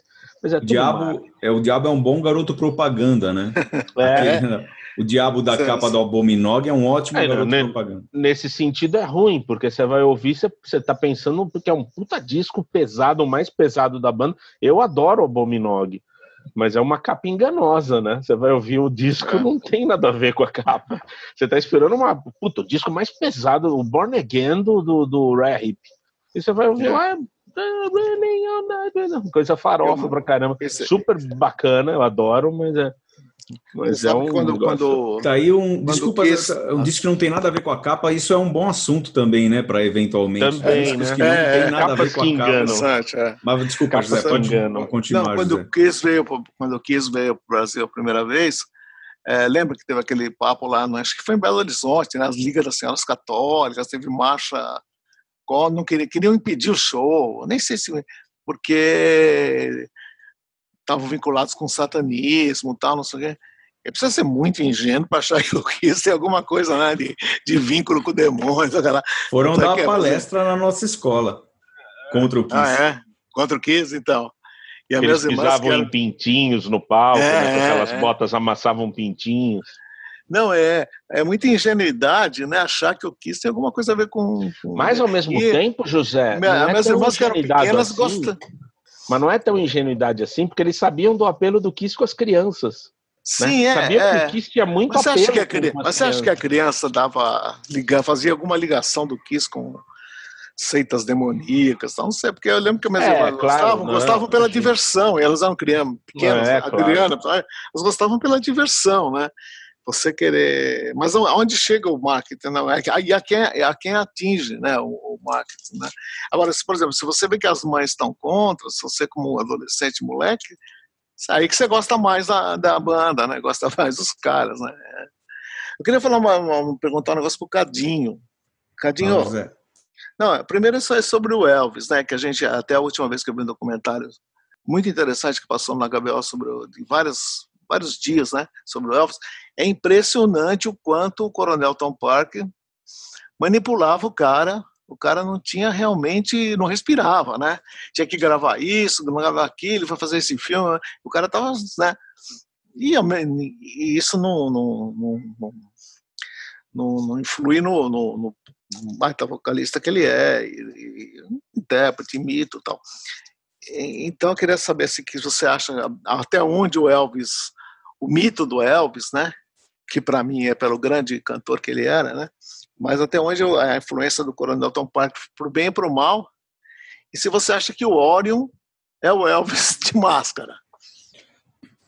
Bom, é, Realmente, quando eu falei em. Quando eu interrompi o que você estava falando, só para usar essa tá, expressão, tá. para falar, para falar essa. Você estava falando do, do, Peter Grant, eu não me lembro se você estava falando do Brian Epstein também no mesmo momento, mas eu falei da. Eu citei essa expressão, é, estratégia agressiva, pra, só para ilustrar mais ou menos como eles trabalham, né? E eu pensei uhum. também nesse momento no Coronel Tom Parker, né? Porque é uma espécie de. tem um paralelo, claro, entre o, entre o Coronel Tom Parker e o Brian Epstein. Inclusive, eu acho que, voltando aquele. aproveitando, né, para voltar naquele assunto dos Beatles, eu, eu acredito que os Beatles, eles, na, no sentido de, de ser uma banda montada pelos por iniciativa dos próprios caras, o John admirava o Paul porque era o único cara que sabia cantar Bibopalula inteira com letra e tudo, sabe? É, e um admirou o outro instantaneamente e foram querer que não, a gente tem que ter a banda juntos porque nós somos os caras e tal. Então, desse ponto, desse ponto de vista, é uma coisa super legítima do, do roqueirinho que quer montar, o rockerzinho no caso na época, que quer montar a sua banda e quer abafar, né? Com as meninas, depois fazer sucesso e virar rico, enfim que quer que seja, mas é uma, é uma iniciativa legítima, não que a armação seja ilegítima. Uhum. Tem que pontuar isso também. Mas, mas, assim, desse ponto de vista não é. Mas a, o, o, sucesso estrondoso dos Beatles, aí resultado da armação, que é o golpe de marketing do, do Brian Epstein, né, que também é, lógico, é, é, é um mercado competitivo, né? Aí o Elvis, as estratégias do Tom Parker, uh, talvez muito, muitas vezes desleal com outros artistas, com divulgadores e com o próprio Elvis, com a própria obra do Elvis, Realmente, é, eu acho que a vida do Elvis, é, em certo sentido, talvez tenha sido um inferno. Eu não sou um grande leitor de, de biografias, e, e, embora haja muito boas biografias do Elvis, eu não, nunca li nenhuma delas. Eu tenho até, tenho até biografias do Elvis aqui, mas nunca li, né? Efetivamente, eu leio trechos. Mas eu acho que a, bio, a vida do Elvis, em certos aspectos, pode ter sido um inferno por causa do Tom Parker, né? Só que, só que, Ainda bem que esse son of a bitch no estúdio, ele não, pelo menos no auge do trabalho, acho que ele conseguiu estragar o trabalho do Elvis quando ele começou a determinar que o Elvis ia fazer filmes e ia estar tá submetido, ia ser obrigado a gravar as músicas das trilhas sonoras daqueles para as trilhas sonoras daqueles filmes. Mas no, enquanto o Elvis é, conseguiu ter comando sobre a carreira dele no ponto de vista artístico, é, tem uma, uma frase que eu não sei de quem é, mas que eu acho muito interessante, que isso eu li em algum dos livretos de box set que o Elvis ele produziu, ele foi o produtor de todas as sessões dele, exceto as da Sun Records, que foram produzidas efetivamente pelo Sam Phillips, e aquelas sessões de 69 em Memphis que foram produzidas pelo Chips Moman, se não me engano, Chips Moman, né? As sessões de, do Elvis gravadas pela música mesmo, para álbuns dele, que não fossem trilha sonora, foram todos produzidos por ele, assim, é, era ele que apitava, isso aqui eu vou gravar, isso aqui eu não vou gravar, isso aqui a gente vai ter esse tipo de arranjo, isso aqui não, vai ter. Então, nesse tipo de, nesse quesito ele se safou, mas realmente o, o Coronel Tom Parker é uma, é uma figura do ponto de vista assim da ética, eu acredito que desprezível e aquele aquela série Sun Records do canal CMT que deve estar disponível para baixar por aí. Eu acho que o mundo do torrent hoje em dia deve estar bem mais difícil. Eu não sou muito bom nessa nessa prática, mas deve tá, deve tá, deve dar para conseguir ainda eh, essa série. Essa série mostra bem é, os métodos do Tom Parker no início da carreira do Elvis. Só mais uma perguntinha, Cadinho. Eu, eu, eu não queria emendar, mas não acabei emendando. O Phil Spector, aquelas girls groups, aqueles discos é, históricos, né, que caracterizaram, que determinaram né, a fama talento do Phil. Tinha muita armação ali no meio, não tinha, Cadinho? Mas sabe o que, que eu. Eu não consegui tava... achar isso diretamente, para pesquisar, pesquisar isso diretamente. Então. Mas eu via, ampassando várias informações de que aquilo. que o Phil Spector é um grande armador também, né? Todo esse contexto é, é um contexto de armação nesse ponto de vista assim de grupos fabricados, né? Ó, eu até tinha colocado, escrito aqui, ó, no meu roteirinho. A única coisa que eu anotei Olha. agora, assim, foi girl group para não esquecer de falar não só das girl groups em si, mas no contexto inteiro em que elas estavam inseridas, do Brill Building, é todo esse contexto do, desse pop dos anos 60 que veio na esteira do rock and roll esse pop americano dos anos 60, do qual as girl groups, os girl groups fizeram parte, né? É, escritor, Four Seasons também, é, escritores, é, melhor, compositores, arranjadores e empresários, toda essa galera do Brill Building que arregimentava esses artistas e tal. Como, por exemplo, vai, você tem The Ronettes, The Shangri-Las, é, são grupos que, que as garotas, assim, é, se uniram é, espontaneamente, mas depois, para fazer tudo, fizeram um teste numa gravadora ali, lançaram alguma coisa numa gravadora menor, sem sucesso, então elas já existiam, por exemplo, as Ronettes antes do Phil Spector. O Phil Spector não montou as Ronettes, mas a identidade que elas passaram a ter a partir da associação com o Phil Spector é uma coisa é uma coisa completamente diferente que já pode ser considerada dentro de um desses é, dentro de um desses critérios de armação que a gente está falando. Shangri-Las, a mesma coisa. Outros girl groups maravilhosos, a mesma coisa também. O que importa para mim é que, assim, ou a gente sabe que está sendo enganado, ou a gente não está sendo, porque a gente sabe que é um pop. É um pop assim, cara, um pop tipo Britney Spears, assim, sabe? Compositores de grande qualidade, fazendo músicas chiclete para adolescentes. Só que as músicas são maravilhosas, tocadas por caras que tem até documentários sobre eles também, é, times de músicos, como por exemplo o Wrecking Crew, que tocava na Califórnia, principalmente no, no Gold Star Studios ali, com o Phil Spector inclusive. Tudo profissionais de altíssimo gabarito em todas as etapas, produzindo um pop que não era exatamente uma linha de montagem, mas tinha um padrão de qualidade, que nem novela da Globo, por exemplo. É, você pode gostar, você pode não gostar, mas tem uma competência enorme ali da dramaturgia de, de, todo um, um, núcleo de dramaturgia que está ali trabalhando para fazer um produto de uma relativa qualidade, muitas vezes descartável, mas que era até produzido como descartável. Eu não acredito, eu, eu, não imagino, por exemplo, não é que não acredito, mas eu não imagino, por exemplo, que o pessoal ali do Brew Building, que compunha tantas músicas é, em sequência para serem lançadas como single, e quando eles achavam no estúdio que acertavam, por exemplo, o Phil Spector, olha, isso é ouro que está saindo dos alto-falantes ali, ouvindo a mixagem. Não é, que, não é que eles achavam que eles estavam compondo obras-primas, não, eles estavam compondo grandes hits para o momento ali, e que ninguém tinha muito ideia se aquilo ia durar. Acabou durando. E isso que é, o mais interessante. Wrecking Crew é uma Legal. música do Overkill. Também, também. Falando em picaretagem Working, working Crew, o, eles que tocavam pro Patrick Family. Ah, você vê os vídeos do Patrick Family, o Working Crew é que trocava o Patrick Family, e quem cantava era uma banda chamada Love Generation, uma banda de Sunshine, Sunshine Pop e tal, né? Depois o David Caster assumiu os vocais. É uma armação, está fazendo 50 uhum. anos agora também do primeiro episódio.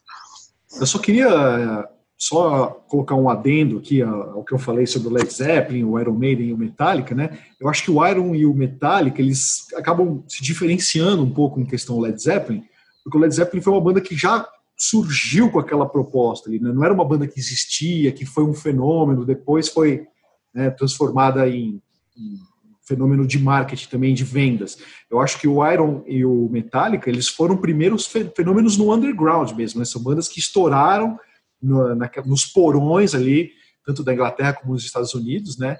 E foram fenômenos do underground mesmo que foram depois foram cooptados, vamos dizer assim, pela indústria, né? Eu acho que são bandas que ah, surgiram como uma coisa autêntica mesmo, assim, uma manifestação até artística mesmo, né? Depois foram claro. sendo cooptadas e com o passar dos anos foram virando um produto também, né? Mas acho que elas têm esse o diferencial. Bento. E acho que o, o, Motorhead, que a gente brincou aqui, também tem isso, né? É uma banda que começou é, através do Leme, né? Saiu do Hawkwind e foi criando aquela coisa, aquele contexto todo, né? Uma banda que nasceu extrema já e depois foi muitos anos depois, ela foi maldita por muitos anos. A, a EMI vendável, ah, então. né? Mas a EMI achou que não. Que não a, EMI, depois de gravar o disco, achou que não ia dar certo, né? Ali pela United Artists, a EMI, que é a gravadora principal, ali a dona, achou que não ia dar certo e arquivou.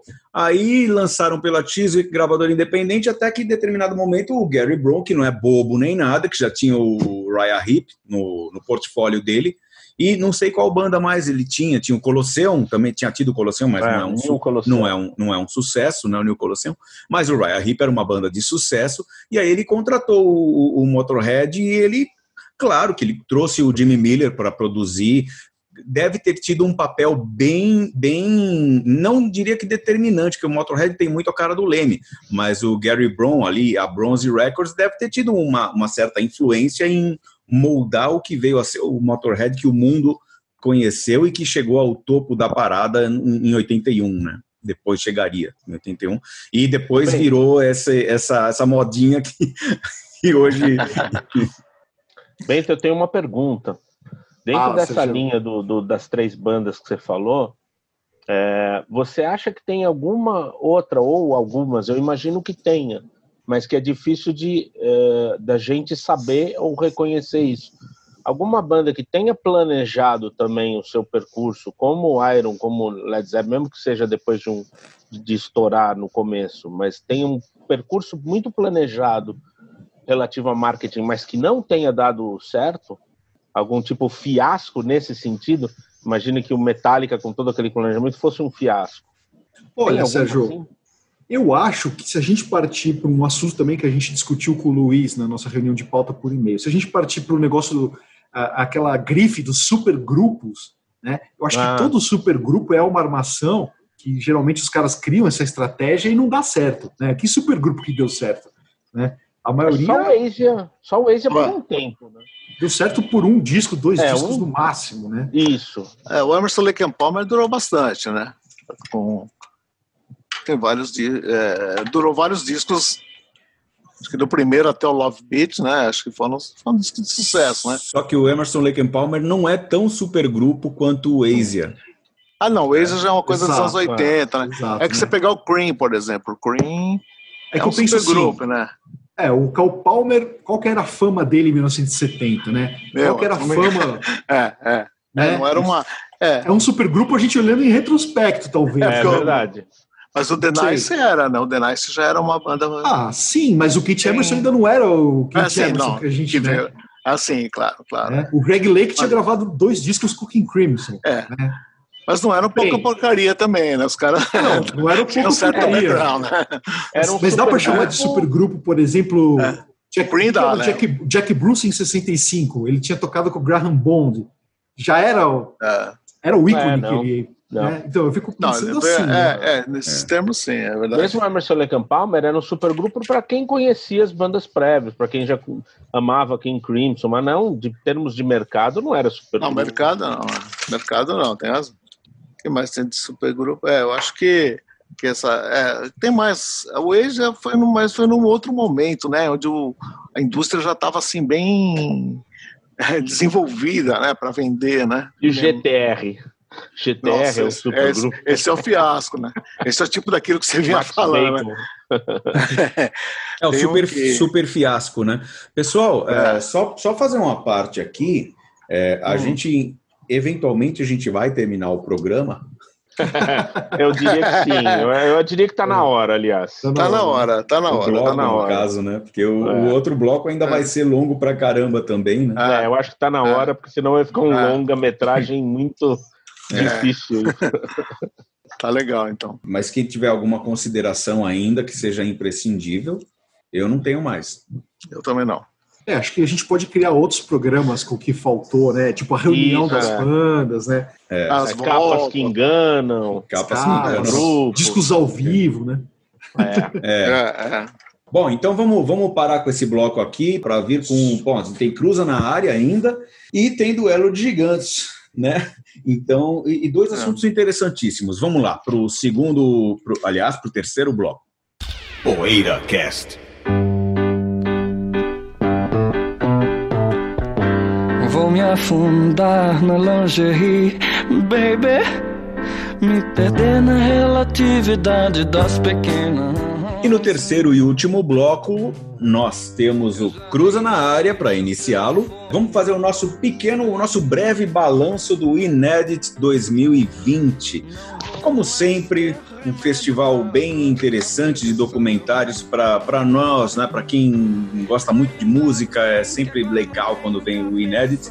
E neste ano, é claro que o Inédit é, se adaptou aos tempos de pandemia e foi realizado de forma virtual, de forma online, foi um festival online e bem interessante porque eu gostei muito da experiência. Vou iniciar dando a minha, minha parte do balanço, tá? Já. O que eu gostei muito é que eu adoro ir ao cinema, assistir o filme, é claro, e especialmente no Inédit, que tem um, público específico também. Mas o que eu gostei dessa coisa do assistir online, uma, é economizar tempo, mas o principal é que não tem ninguém chutando a sua poltrona por trás. Achei uhum. incrível isso. Uma é. belíssima experiência. Ah, e deixa eu falar de, de filmes que eu, infelizmente. Depende de onde você vê, né? não, é, não, na minha casa não tem ninguém chutando a minha poltrona por trás. No cinema sempre o bambu tem. Bambu aí não, te, não deu chutinho? Não, bambu, bambu. Se ficar falando bambu, vão pensar que o bambu é um. É o é Kid Bengala, né? O bambu é um, é um, é um urso panda que, que eu tenho aqui que de pelúcia, né? Não tem um panda de verdade. Se, se, alguém aqui tivesse um panda de verdade, seria o José, que é mais fã. É verdade. Mas é, é assim como o José, eu tenho um panda de pelúcia aqui que foi roubado do meio, foi expropriado do meu irmão e, e ele se chama Bambu, mas não, ele não chuta aqui. Agora, agora filmes, é, gostei muito, muito, muito do White Riot, que conta conta a história do, vi conta a história do festival, daquele, daquele festival, não, não apenas festival, do, do movimento Rock Against Racism, de 1977. Bom, achei sensacional, assista. Pô, esqueci o nome do filme do Don Letts agora, você lembra, Bentão?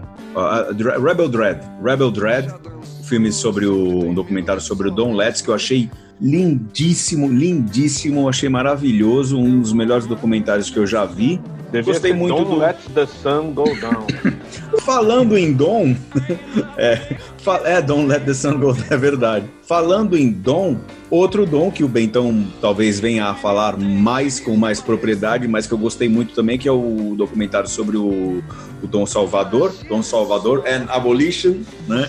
Que é sobre o Dom Salvador e abolição, e também sem abolição, né? É, assisti um filme bem interessante também, que foi indicação do nosso ouvinte Elio Asbeck, que é The Man's Room, sobre um grupo coral que foi, foi convidado para abrir ou, ou conseguiu um jeito de abrir a apresentação do Black Sabbath em 2016, se não me engano, em Oslo. Então, um grupo coral de amigos ali, uns caras que uh, bebem bastante cerveja lá em Oslo, os caras que bebiam cerveja junto, um coral amador, foram abrir o show do Black Sabbath e o, durante esse processo de ensaiar para essa apresentação, o, o maestro descobre que tem câncer e aí tem todo um drama, um filme muito, muito bonito também. E outro que eu gostei também muito foi o do o My Darling Vivian, que é um documentário sobre a primeira esposa do Johnny Cash, que foi muito injustiçada naquele filme Johnny and June, que tem também uh, o desserviço de fazer um monte de gente nada a ver gostar do Johnny Cash. Enfim, um pequeno desabafo aí. Legal, Cadinho. É, como você falou, né, essa primeira edição aí remota, né, do Inedit, Inedit, também não sei como é que se fala, mas eu gostei muito também, eu queria parabenizar aqui o Marcelo Alite, o Maurício Gaia, que são os, os, as duas pessoas da equipe, né, que eu, de organizadores ali que eu conheço, que são amigos, são queridos e vem levantando essa essa bandeira aí há anos já, né? Eu sou frequentador assíduo desde a primeira edição, gosto muito, sempre vou ao cinema e tem sempre isso, né? As salas cheias, tem sala, tem vezes que você não consegue pegar o filme, aí acaba vendo um filme que você não queria ver tanto, porque é que vagou ali, tem, tem poltrona vaga. Enfim, essa edição foi um acerto.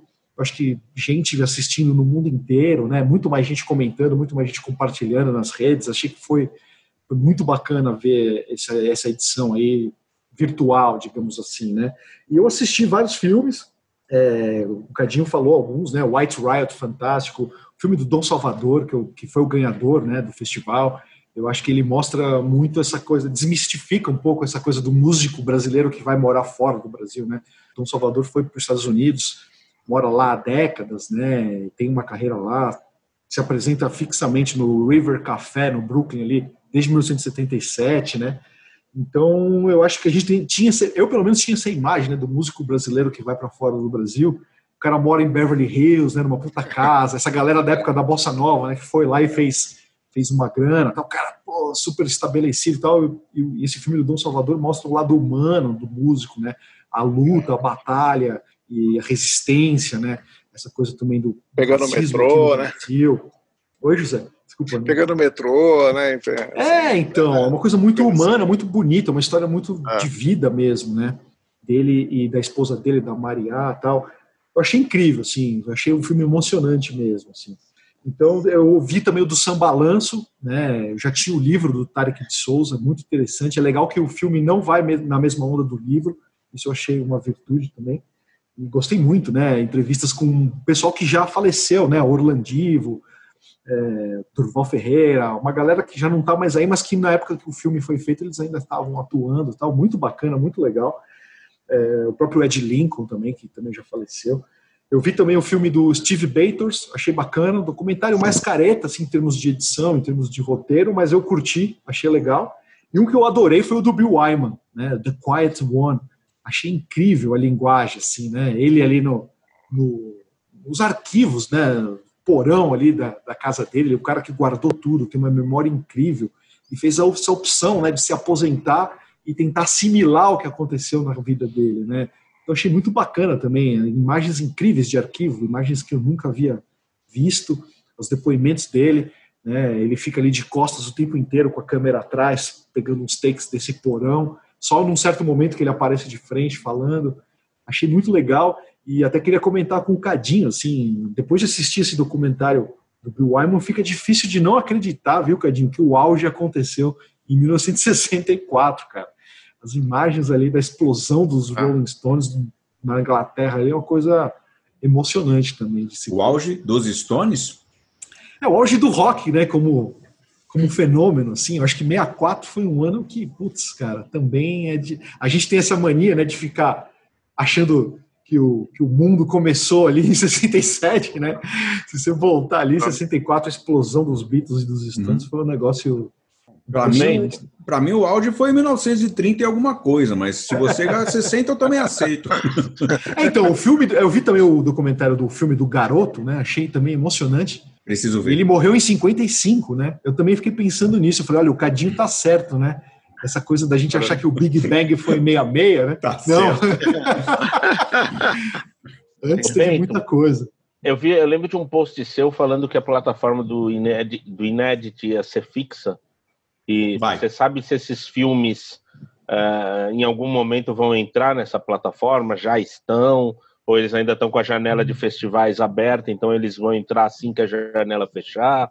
Ó, oh, Sérgio, o, o, a plataforma já está criada e está funcionando, que é o Inedit, Inedit TV, TV, né? Inedit TV, tá rolando. Eu não sei se todos os filmes do festival estão lá disponíveis. Isso eu ainda não conferi, ah. mas eu sei que a plataforma já está online, é o Inedit TV, já está funcionando. É, porque Meu. eu imagino que tenha filmes que ainda têm chances em outros festivais de é. documentário, por exemplo, ou mesmo Sim. festivais gerais que aceitam bastante documentários.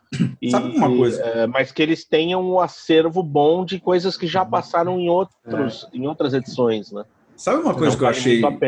Uma coisa que eu achei genial também, lembrando agora, é, eles tiveram essa ótima ideia de cobrar. Bom, durante o festival foi três reais, uns, umas poucas sessões que foram de graça, mas quase todos os filmes sempre três reais por exibição, né? É e fica lá, se não me engano, cerca de até uns dois dias disponível para você assistir ainda no mesmo dispositivo, né? No mesmo computador, no mesmo tablet, sei lá, alguma coisa assim. Fica disponível, você não precisa assistir na hora que está passando. Então, a partir do momento em que estava liberado, você pagava aqueles três reais lá no cartão de crédito e ficava disponível o filme para você. Cara, você, o, o filme é de graça na sala de exibição, mas para você ir para se você, por exemplo, se você sai para assistir um filme, você gasta 4,30 de ônibus ou metrô aqui em São Paulo, no caso, 4,30 de ônibus e metrô na ida e 4,30 na volta, né? É. Então, pô, o filme é de graça, mas você tem um, cara, três reais, sendo que esses três reais eles vão é, para os profissionais do audiovisual que estão sem trabalho ou, ou tiveram um trabalho muito tolhido nessa fase, né? Eu acho demais isso. Um bocadinho, mas uh, só, só um adendo aqui, que nas versões anteriores, as versões físicas do, do, festival, ele não era gratuito em todas as salas, não. Em algumas salas ele era gratuito, né, no Cine Olido, na Matilha Cultural tal, mas no, em outras salas, na, na Cinemateca, eu não me engano, não lembro se era de graça, mas eu lembro que ali na Augusta, né, na, no, como é que chama ali? O Espaço Cine Cinesesc era pago, na Paulista também. Não, Tem era, razão. todas as salas que era de graça, não. Cinemateca, se não me engano, era grátis, pelo menos ano passado foi. Ah, mas tem razão. Assim. Mas tem razão que, te, que tinha sessões que eram pagas mesmo, de verdade. É, de, depende do local, né? É, realmente. O Cinesesc eu lembro que era pago. É. Bom, vou falar o que eu, que eu assisti, né? Que eu acho que. Eu não vi muita coisa, eu vi cinco filmes, para ser exato, né? E o Dom Salvador já foi comentado aí, então não tenho mais a comentar. E, e é, é, isso que o Beto falou mesmo. Você, é uma coisa, o músico brasileiro nos Estados Unidos sem glamour, né? Um cara que trabalha. Um, e também, Dom Salvador é, espetacular. E é muito emocionante a relação com a mulher dele, que a mulher tá, tem demência, né? E, bom, o do Bill Wyman, né? Que eu também assisti e achava tem muito, muitas cenas de. É impressionante como ele guardou, né? Tudo aquilo arquivado com. Não é um porão cheio de tranqueira, né? Assim, é tudo arquivado com as suas prateleiras, deve ter ar, ar, como é que se fala, não é ar-condicionado, assim, dentro de um, de um clima, uma, tem uma coisa climática no meio, né? Aclimatado, né? Aclimatado, isso, carinho, desculpa, salvo pelo carinho. Aí o que acontece? Eu achei legal pra caramba, porque a, é, é, e é histórico isso. Ele já está com 80, né? O cara já fez 80 e, e acho que ele tem essa noção da, da, da, da, vamos dizer assim, da eternidade do trabalho dele, da, da importância do que de guardar muita coisa, né? E acho, puta, achei demais também. Eu, eu tive a oportunidade de ir no restaurante dele lá em Londres e tem muita, muita memorabilia lá, sabe? Guitarras históricas, posters de filmes. E agora eu entendo. E ele recicla aquilo. Toda mão que você vai, assim, quer dizer, eventualmente ele muda o todo. Então é, é, já era um prenúncio de que ele guarda muita coisa mesmo, né? Eu vi o, o Vozes de Lisboa, que eu achei muito lindo. São duas cantoras de fado, uma, uma velhinha, já beirando seus 80, e uma jovem, mas que cantam fado assim nesses lugares não tão importantes assim, lugares, bares assim mais periféricos, tal. E elas andam por Lisboa e tem toda aquela crítica ao que está acontecendo com Lisboa, né? Fama principalmente, a descaracterização pelo excesso de turismo, a tal. gentrificação, né? É, é. Mas ao mesmo tempo tem os tem um lado bom disso que é mais gente, a economia circula mais, o dinheiro circula, tal, tem tem trabalho, tem mais trabalho, né? E o fado virou assim um ponto, uma coisa turística até, tal, mas tem essas considerações entre uma jovem cantora de fado que canta em lugares uh, periféricos, tá? E uma senhora que já está quase que aposentada e eventualmente ela participa de algumas, então chama Silêncio Vozes de Lisboa. Eu descobri que esse silêncio é uma plaquinha que elas que elas levantam quando vão começar a cantar. Então é uma plaquinha escrita silêncio, né? E depois elas começam a cantar. Então é interessante, né? Silêncio, Vozes de Lisboa. E fora que mostra a cidade, e era lugares não tão não, não turísticos da cidade. É muito interessante. Se ainda estiver por aí, compensa assistir para quem gosta do assunto, né? E o que eu vi, o que eu mais gostei foi sem dúvida o do, do Sarajevo, do Laibá. Eu acho aquilo fantástico. No, primeiro para conhecer melhor a banda, né? Que a gente vê lá o Laibá vestindo aqueles uniformes de regimes totalitários, né? Não sei o quê. E impressionante que eles fazem parte de um movimento que é a Nova Arte Eslovena, né?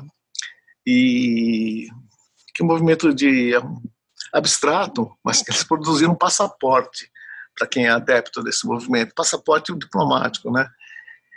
E eles vão para Sarajevo e tocam no meio da confusão lá, né, no teatro. E depois tem muito depoimento de muita gente que se salvou por causa desse passaporte. Esse passaporte é que eles não podiam sair, não podiam circular. E muita gente apresentou esse passaporte do movimento de, da nova arte eslovena e conseguiu sair do país e conseguiu circular, conseguiu inclusive entrar em outro país com um passaporte fictício, de um país fictício, de um não é nem um país, seria um, uma nação sem tempo, sem lugar, sem nada, assim, né? Então, achei muito interessante. E você vê o Laibá, os caras falando, é muito interessante também. É, assim, a gente tem uma outra imagem do que da banda. Tanto é que a gente, eu encomendei da gravadora todos os discos, assim, tô ouvindo, né? Um techno, assim, bem, é bem legal, cara, assim, a música deles é muito legal, muito é forte, assim, né? O filme é muito forte, com cenas de guerra, com cenas do do momento de Sarajevo e a apresentação deles caótica no teatro lá, disputando a tapa para entrar. Foi uma coisa assim, é, é, é, do que eu vi, é o que eu mais gostei, assim, é o Laibá. Legal. É, você, né, Sérgio? Não, eu, eu, só vi o White Riot, era ah. só... É, eu acho o assunto legal, mas eu só consegui ver o White Riot mesmo. Tinha outros festivais na época, eu estava dando aula, foi complicado de acompanhar. Então, então vamos ouvir nossos apoiadores agora? Vamos, com, vamos com o nosso Luiz Paulo Júnior, que inclusive participa das reuniões de pauta com a gente e vai falar agora. Olá, meus amigos do Poeira, tudo bem? Hoje vou participar do Cruza para falar do festival Inedit. Mas como não vi nada, malandramente eu quero falar de um outro documentário que está disponível na Netflix, que é a respeito talvez do maior gênio da música do século XX, Miles Davis. Sabe, gente, eu assisti esse documentário e não vou discutir aqui com vocês se ele é bem feito ou mal feito, se falha em ficar mostrando somente as virtudes de Miles e não mostrar aquele lado rancoroso que ele tinha, se aquela voz em off, imitando a voz de Miles Davis, fazendo aquela narração como se fosse uma biografia, é legal ou não. O bacana é que nessas quase duas horas de documentário a gente consegue perceber a genialidade do cara. Ele mudando, ele absorvendo novos ritmos, a improvisação, ele evoluindo, a música dele evoluindo ao longo do tempo. E isso tudo está presente na discografia dele. Os discos vão crescendo, vão mudando, vão evoluindo. É uma coisa realmente genial.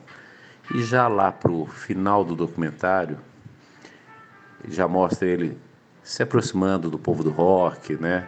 Slide in the Family Stone, etc. E já criando aquele fusion. É muito bacana, eu recomendo. E me dá certeza absoluta que se Jimi Hendrix não tivesse partido tão cedo, fatalmente no meio dos anos 70 a gente teria alguma coisa dessa dupla, viu? Bom, é minha recomendação e também o meu o que andas ouvindo, né? Porque gravando esse áudio eu estou ouvindo o Kind of Blue que é maravilhoso, atemporal. Por aqui eu me despeço. Forte abraço a todos e cuidem-se bem. É isso, pessoal. Luiz falando do documentário. Pô, é. Peraí, deixa eu mudar o É um dos fortes candidatos a melhor músico do século XX mesmo, né? Um amigo meu que é músico diz que é o Duke Ellington. Mas eu, pô, o Miles Davis é fantástico mesmo. Eu acho que a grande riqueza é termos, é termos isso, né? Um cara absolutamente genial como o Miles ser tratado por uma pessoa como o maior músico do século e um outro cara igualmente genial ser tratado e, e ser impossível chegar a um veredito. Eu acho que nisso consiste a grande riqueza.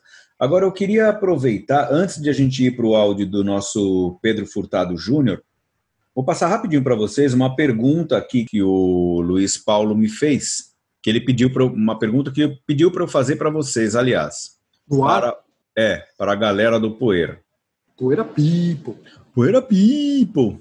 Ó, eles aqui, é. Fala o Luiz aqui, ó. Gostaria, se possível, que você fizesse uma pergunta na mesa do Poeira. Seria Miles Davis o camaleão do jazz, assim como o Bowie foi do rock?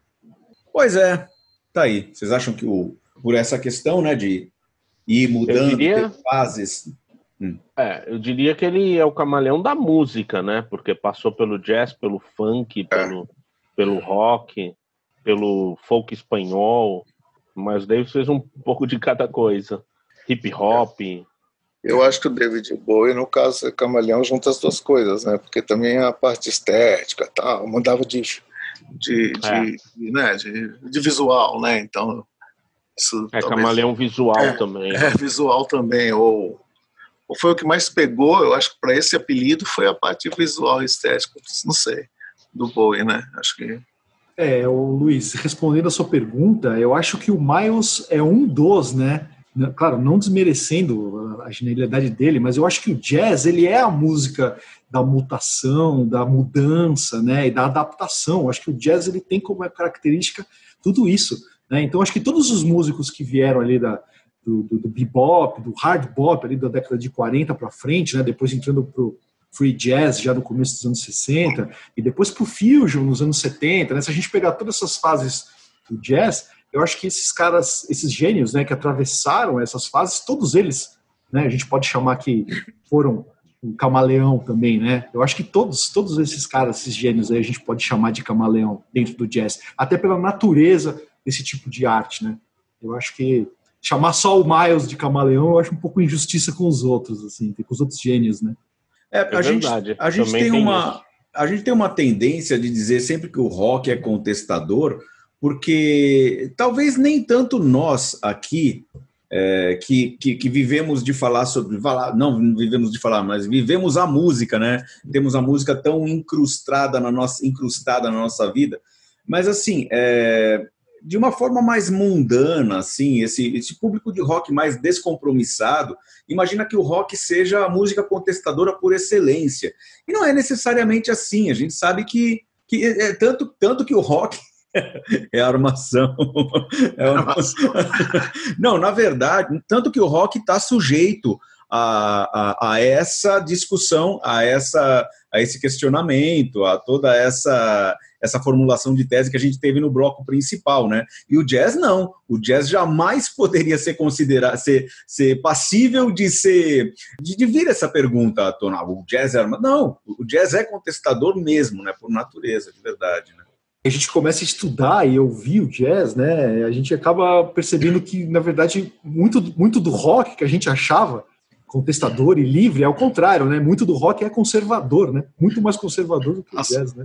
É. Agora Enfim. tá bem claro isso, né?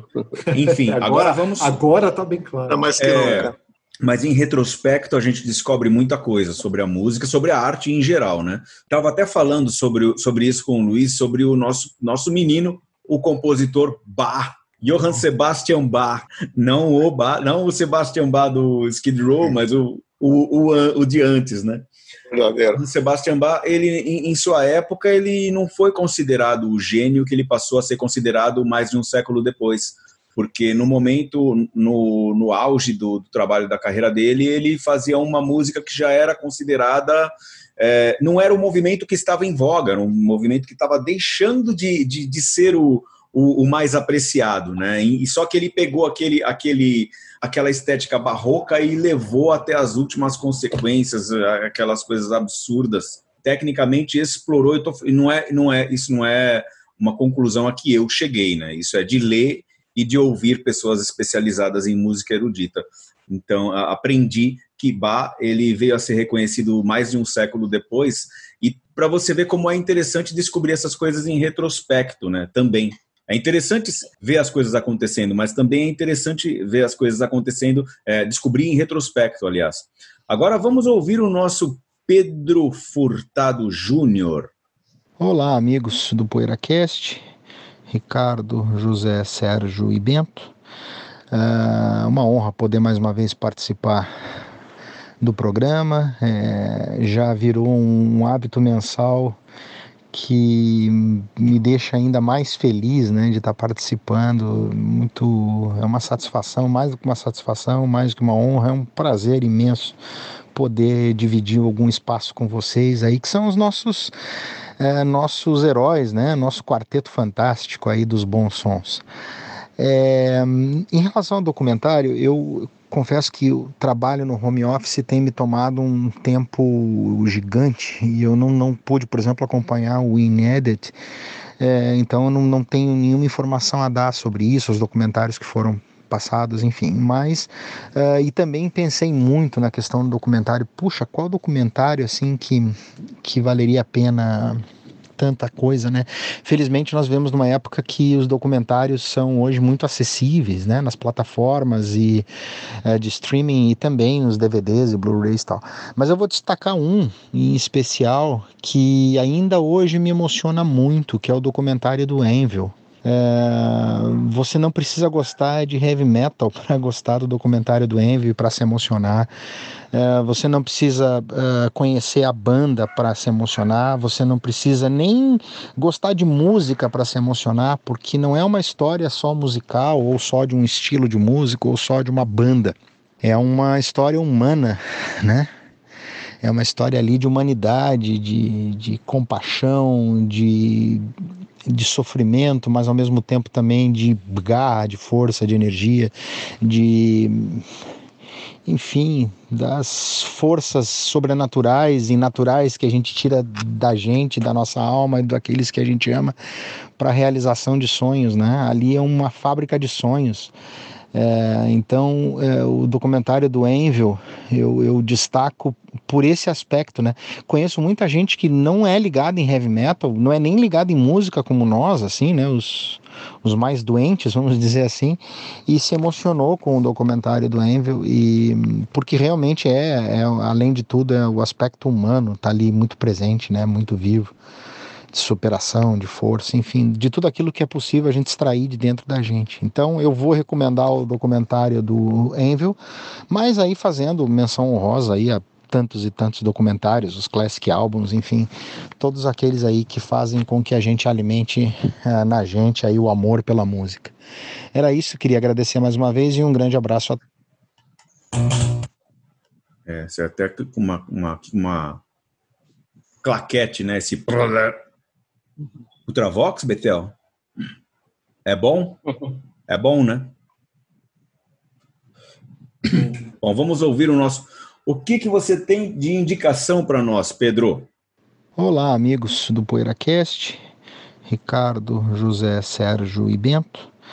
Uh, uma honra poder mais uma vez participar do programa. É, já virou um hábito mensal que me deixa ainda mais feliz né, de estar participando. Muito, é uma satisfação, mais do que uma satisfação, mais do que uma honra, é um prazer imenso poder dividir algum espaço com vocês aí, que são os nossos. É, nossos heróis, né? Nosso quarteto fantástico aí dos bons sons. É, em relação ao documentário, eu confesso que o trabalho no home office tem me tomado um tempo gigante e eu não, não pude, por exemplo, acompanhar o Inedit, é, então eu não, não tenho nenhuma informação a dar sobre isso, os documentários que foram passados, enfim. Mas uh, e também pensei muito na questão do documentário. Puxa, qual documentário assim que que valeria a pena tanta coisa, né? Felizmente nós vemos numa época que os documentários são hoje muito acessíveis, né? Nas plataformas e é, de streaming e também os DVDs e Blu-rays e tal. Mas eu vou destacar um em especial que ainda hoje me emociona muito, que é o documentário do Envil. É, você não precisa gostar de heavy metal para gostar do documentário do Envy para se emocionar. É, você não precisa é, conhecer a banda para se emocionar. Você não precisa nem gostar de música para se emocionar, porque não é uma história só musical ou só de um estilo de música ou só de uma banda. É uma história humana, né? é uma história ali de humanidade, de, de compaixão, de de sofrimento, mas ao mesmo tempo também de garra, de força, de energia, de enfim, das forças sobrenaturais e naturais que a gente tira da gente, da nossa alma e daqueles que a gente ama para a realização de sonhos, né? Ali é uma fábrica de sonhos. É, então, é, o documentário do Envil eu, eu, destaco por esse aspecto, né? Conheço muita gente que não é ligada em heavy metal, não é nem ligada em música como nós, assim, né? Os, os mais doentes, vamos dizer assim, e se emocionou com o documentário do Envil e porque realmente é, é além de tudo, é o aspecto humano tá ali muito presente, né? Muito vivo de superação, de força, enfim, de tudo aquilo que é possível a gente extrair de dentro da gente. Então eu vou recomendar o documentário do Envil, mas aí fazendo menção honrosa aí a tantos e tantos documentários, os classic albums, enfim, todos aqueles aí que fazem com que a gente alimente uh, na gente aí o amor pela música. Era isso, queria agradecer mais uma vez e um grande abraço. É ou não é? Tá aí um documentário que eu indicaria se fosse assim, né? Se fosse também falar uma indicação de documentário fora do Inédit. Porque, é. minha Nossa Senhora, como é legal o filme do Envil, né? E o que acontece com muitas bandas, né? Com muita, muita gente em diversas profissões, né? São, é uma coisa realmente significativa, né? acho que tem essa conexão com o filme do Dom Salvador, o documentário do Dom Salvador também, né? De mostrar o lado humano, né? Do músico. É, é, é, é como a vida como ela é, né? Isso, isso é. mexe com a gente, cara. Não tem jeito. Realmente é. A vida como ela é, é verdade. Então agora vamos para o duelo de gigantes. E desta vez é com gigantes mesmo, né? Às vezes a gente dá uma fugidinha. Às vezes é duelo de nanicos, é isso? A gente fala às vezes Não. isso, né? Duelo de pessoas normais. duelo de não gigantes. Ah, não, não, mas o duelo de nanicos eu, eu digo carinhosamente, né, pô? Porque as, às vezes são gigantes para nós, mas nanicos perante o, é. o, nanicos quanto ao vulto que eles têm junto ao resto da humanidade. Mas nesse caso, realmente dois gigantes e, e não podemos aceitar nada menos para esses dois. Pessoas e álbuns esses dois, é, essas, esses dois artistas e também esses dois álbuns de cada um desses dois artistas. Então vamos lá. É. Para nós. Ah, tá. Para nós. Sugerido pelo Luiz, né? Legal falar. É. Ah, é. é. sugestão do, do Luiz Paulo, do nosso ouvinte, nosso apoiador Luiz Paulo também. Esse duelo de dois grandes artistas de bandas e também como artista solo, o álbum Loki, do Arnaldo Batista, e o álbum Arto, de Luiz Alberto Spinetta, que saiu como sendo do Pescado Rabioso, por motivos contratuais, mas assim, na prática, na, na concepção, ele é um, um, um disco do Luiz Alberto Spinetta, não é? Então, Loki e Arthur. Coloquei aqui na minha, no meu placarzinho, Loki antes, porque como estamos no Brasil, o Loki está jogando em casa. Vamos lá. Quem quer votar primeiro aí? Eu voto, então. O...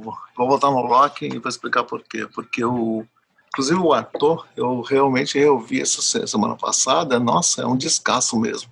Ele é meio cru também, né? Ele tem muito a ver com o Loki, né? Tem alguma coisa assim de, de pouca produção, né? De muita autenticidade. Só que o Arnaldo, né, ele estava num período assim tão maluco, né? Tinha se separado da Rita Lee, estava assim, tava flor da pele mesmo, né? Então eu acho que a e fora que assim, o Spinetta o Arnaldo tem os Mutantes, mas o Loki é o grande disco do Arnaldo, porque depois, como eu costumo dizer, bateu cabeça, assim, não tem nada assim tão relevante. E, assim, o Loki é o disco que o cara vai, vai ser sempre lembrado por esse disco, né? E é um disco também que eu tive ele muito, muito antes de conhecer o Spinetta, o trabalho do Spinetta. Então, também tem esse aspecto sentimental. Mas eu, então eu fico com o Loki. Posso Posso emendar o José? Beleza, beleza. Não, só porque eu queria rebater isso que o José falou, porque eu adoro o Elo Perdido e adoro ah. o Singing Alone também. Eu acho que esses dois são bem relevantes. É, ah. Mas o meu voto vai também no Loki, porque eu acho que o. A, a carreira, a carreira do Spinetta é, é, maior do que a do Arnaldo. É, é, em, em, todos os sentidos. É maior de mais genial, é maior de. É, e o Arnaldo chegou nesse disco no auge. Eu também acho que ele não tem disco melhor que o Loki, nem com os Mutantes, nem uh, uh, sem os Mutantes. E o Loki é, é para onde toda aquela energia dele vai e parece que ele não tinha mais como continuar fazendo música no auge depois desse disco extraordinário que é o Loki. E o Spinetta eu acho que tem discos melhores que o Arthur. Eu acho que, por exemplo, o terceiro do Invisible eu, eu gosto muito, acho até melhor. Talvez seja o meu Spinetta preferido, se bobear. Um, o disco em que o Spinetta está metido que eu mais gosto, que é aquele Jardim dos, dos princípios, dos presentes. presentes né? Jardim é. dos presentes. Eu acho esse disco espetacular. É, então eu, meu voto é no Loki por causa disso. Eu acho que ele, é, o Spinetta para mim é maior do que o Arnaldo como músico, é, como compositor e tudo. Mas o, o, disco do Arnaldo é tá no topo do Arnaldo. Do Spinetta é. tá quase, tá num, num, nível muito alto, mas não é, não chega tanto. O Spinetta teve uma carreira mais longeva, é claro, né? Não teve os problemas que o Arnaldo enfrentou. Discos, né? É. Lançou o, mais grandes discos. O Spinetta não, não enfrentou os problemas que o Arnaldo enfrentou é, para a felicidade dele. E, e, nossa, gostaríamos, é claro, que o Arnaldo também não tivesse enfrentado os, os problemas que, que enfrentou e que acabaram é, diminuindo a, a efetividade da carreira dele. Mas, enfim, quer votar você agora, Bentão? Quero, quero, Cadinho. Vou votar assim. Duas, belo, bela sugestão do Luiz, esse duelo realmente de gigantes, né? Tanto dos artistas envolvidos como dos das obras, né? Dois discos seminais, assim, fantásticos, né? Duas obras-primas, assim, né? E, e, dois discos solo, né? Como o Cadinho falou, o disco do Pescado, que saiu como Arthur, mas é um disco solo do Spinetta. E eu adoro os dois, acho. E o José também mencionou isso muito bem. São discos que mostram os artistas nus, né? São discos naked, né, José? É, então, como, a gente, como a gente brinca aqui, é o verdadeiro naked and finally free, né? Não tinha o Phil Spector, né, para encher o disco. É. Posso, posso, abrir um parêntese? Um, parênt, um parêntese? É, o Caetano Veloso tem uma música chamada Nu com a Minha Música. Ó, oh, é, legal. E dois momentos, assim, incríveis né, na carreira de ambos. assim. Mas eu vou voltar no Arthur, eu adoro o Loki, acho um disco fantástico, mas o Arthur para mim também é mostra muito esse momento de quando eu descobri o rock argentino tal, quando eu estive em Buenos Aires e trouxe esse disco de lá, assim, foi uma, um momento de revelação, assim, né? Eu acho fantástico também. É, então eu vou, vou votar no Arthur. Dessa vez eu vou ficar com o Spinetta. Legal. Dois gênios, dois gigantes, votação super difícil. Vamos ouvir o nosso apoiador Marcos Oliveira, o nosso famoso Marcos Metamúsica, que atualmente tem o, o blog Impressões de Marcos. Vamos ver o que, que diz para nós sobre esse duelo. Olá, pessoal. É, confesso que eu não teria tido a ideia deste duelo de gigantes, mas depois que me foi apresentado aí pelo Ricardo, eu percebi que tinha tudo a ver. O Luiz Alberto Spinetta é um monumento da música latino-americana, é reconhecido internacionalmente e, infelizmente, pouco conhecido do grande público no Brasil. Assim como toda música argentina e sul-americana, de forma geral. Isso não é novidade, né? O disco o Arthur, ou Arthur, não sei como seria a pronúncia correta, baseado na, na obra do francês Antonin Artaud, é, foi acreditado à banda anterior do, do Spinetta, Pescado Rabioso, mas sabemos que é um ambo solo, né? E um dos pontos altos da carreira brilhante do Spinetta é justamente esse álbum, que me agrada muito. Não só musicalmente, como também a parte gráfica e, sobretudo, a temática baseada em obras literárias. Eu acho que na música isso foi pouco explorado, deveria ser mais. Nós temos bons exemplos disso no rock progressivo, mas normalmente as referências literárias, nesses casos, são de obras mais de fantasia, né? tipo O Senhor dos Anéis, por exemplo, não de obras mais densas, como eram as obras do, do Arthur. O Artois, né? tem gente que fala Artois, outro fala Arthur, enfim. Um exemplo de banda que adotou como nome de um poeta que eu estou me lembrando agora é Alemã Novalis. Para lembrar também, falando em literatura, o prêmio Nobel que o Bob Dylan ganhou, né? É, uma obra baseada no, no, Arthur é explicada em parte porque o Spinetta era um grande leitor, assim como sua maioria dos argentinos. Uma vez eu li que só em Buenos Aires tinha mais livrarias que no Brasil todo. Daí vocês tirem suas conclusões. Outro atrativo no disco que eu valorizo muito é aquela ótima suíte chamada Cantata de Puentes Amarillos, baseada na obra Van Gogh The Man Suicided by Society, do Arthur. Traz mais elementos, que mais um elemento que se une à música, no caso, artes plásticas. Então a gente tem nesse disco música, literatura e pintura.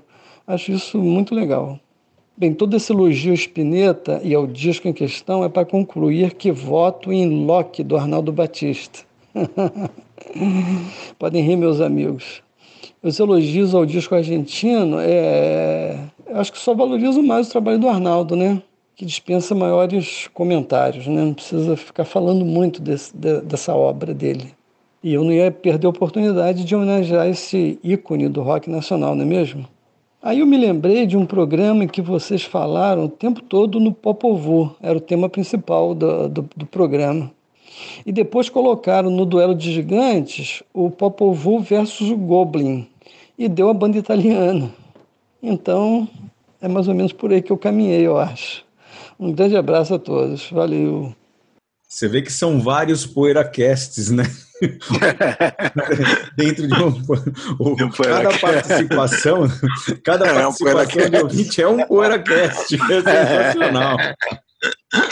Mas sabe que eu, enquanto, enquanto o Marcos falava, eu lembrei também do nosso menino HP Lovecraft, o escritor, que também é isso, perdeu o seu nome a uma grande banda psicodélica. Né? É. Grande banda é ótimo, né? Não, mas é, o Marcos ele captou, né? A gente tá, enquanto a gente estava é. ouvindo você aqui, Marcos, a gente foi lembrando do Popovu, realmente. É, a hora que você é. deu seu voto, foi inevitável, é. né? Não lembrar do nosso episódio do Popovu. Né? Bom, pessoal, tá 3 a 1 pro Loki e restam dois votos. O do Hélio e o meu. Vou colocar o do Hélio aqui, os, não, não vou deixar os convidados só por último, e, e depois eu arremato eu dou o voto de Nirvana, né? Porque eu não falo voto de Minerva, eu falo voto de Minerva.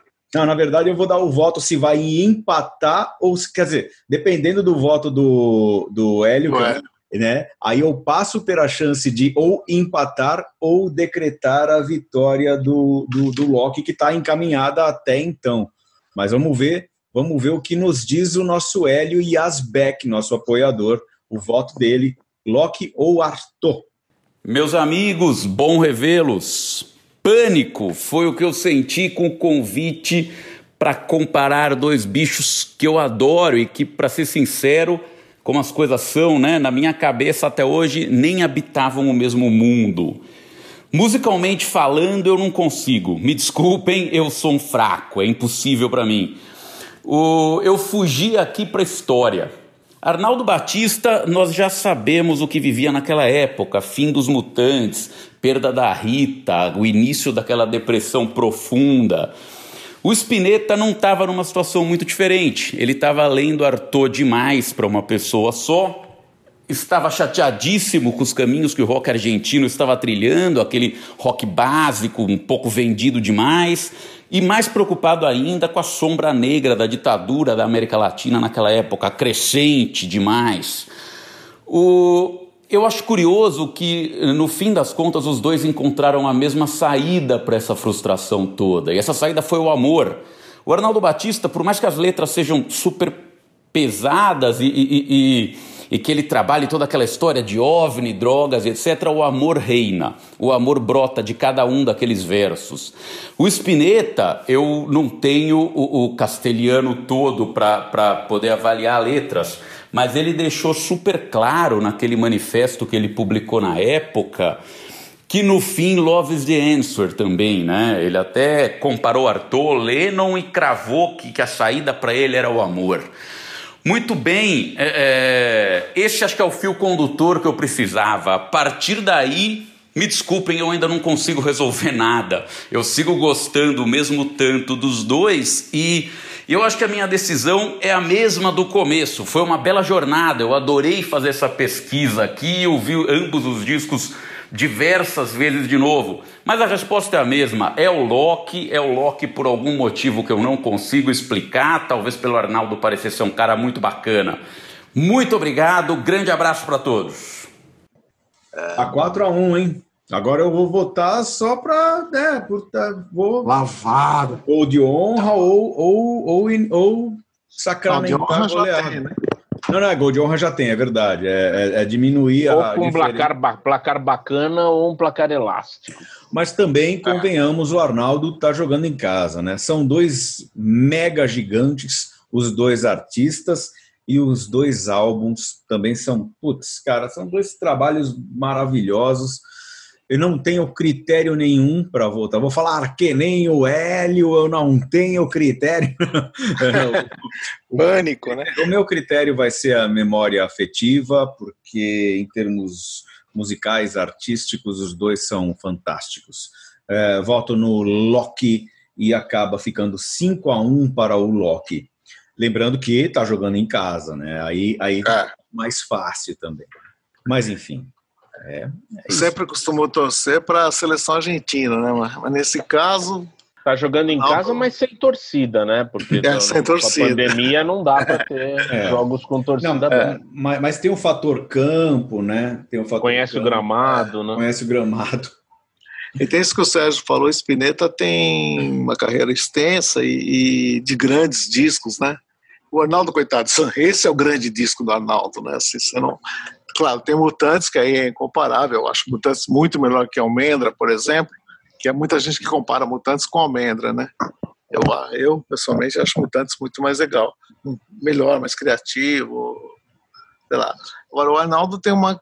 Né, apesar de que o Sérgio citou, Singalone e tal, que eu acho que são discos legais, assim, mas o Loki é o disco do Arnaldo, né? Então, e também outro disco que eu citei aqui, o citei, acho em algum momento do André Midani na Poligram, né? E outro disco também que só saiu porque o André Midani era o cara na Poligram na época, que era o diretor artista e tal, né? Namorava a Rita Lee e tal. Então é um descasso do Arnaldo. Eu acho, independente assim também de, de situar, discografia e tal, é um descasso, eu acho. É. Assim. Bom, vamos é, encerrar? Pessoal, é, alguma, alguma consideração mais? A gente tem um programa é, de proporções monstruosas. né? Tamanho. O Bento, é o Bento levou dos podcasts. Né? Putz. Acho que é maior que o Bento levou, né? É maior. Barry Lyndon, é né, Sejão? É o Barry Lyndon. É o Barry, Barry, Barry Lyndon. É, né? é. Guerra e Paz, né? Acho, acho, que a gente Guerra. não merece tanto, né? Barry Lyndon é uma obra-prima inigualável. Guerra, Guerra e Paz é um filme bem, também bem longo, né? Um filme. É. Berlim Alexanderplatz obra, tem 14 horas. 14 horas. É, na tá mostra tem lá. uns filmes assim, na mostra tem uns filmes de 8 horas, né? Na Mexe é. tem um, esses tá coreanos aí, né? Que é, é. Bom, enfim, mas vamos, uh, vamos encerrar o nosso, o nosso Berlim PoeiraCast Plus. é, dizendo, convocando, convidando os nossos ouvintes a serem apoiadores do PoeiraCast, né, Então, você fala sempre muito melhor do que eu sobre isso. É, catarse.me barra PoeiraCast, mas arremata aí para nós, Betel. É, depois dessa árdua batalha aqui, né, dessa, putz, esse programa gigantesco, mas a gente está sempre lembrando que é isso, né, se você quiser fazer parte aqui desse programa, fazer um pouco parte dessa nossa história aqui, né, mais de 10 anos fazendo, fazendo podcast no Brasil, podcast de música, é, sobre música, a gente tem esse convite, né? Você entrar na página da nossa campanha de financiamento recorrente, escolher uma recompensa bacana e entrar nessa com a gente. Né? Então é só acessar o www.catarse.me barra poeiracast e o mês que vem estaremos de volta. É isso aí, pessoal. Até o próximo mês com mais um PoeiraCast. Um grande abraço. PoeiraCast.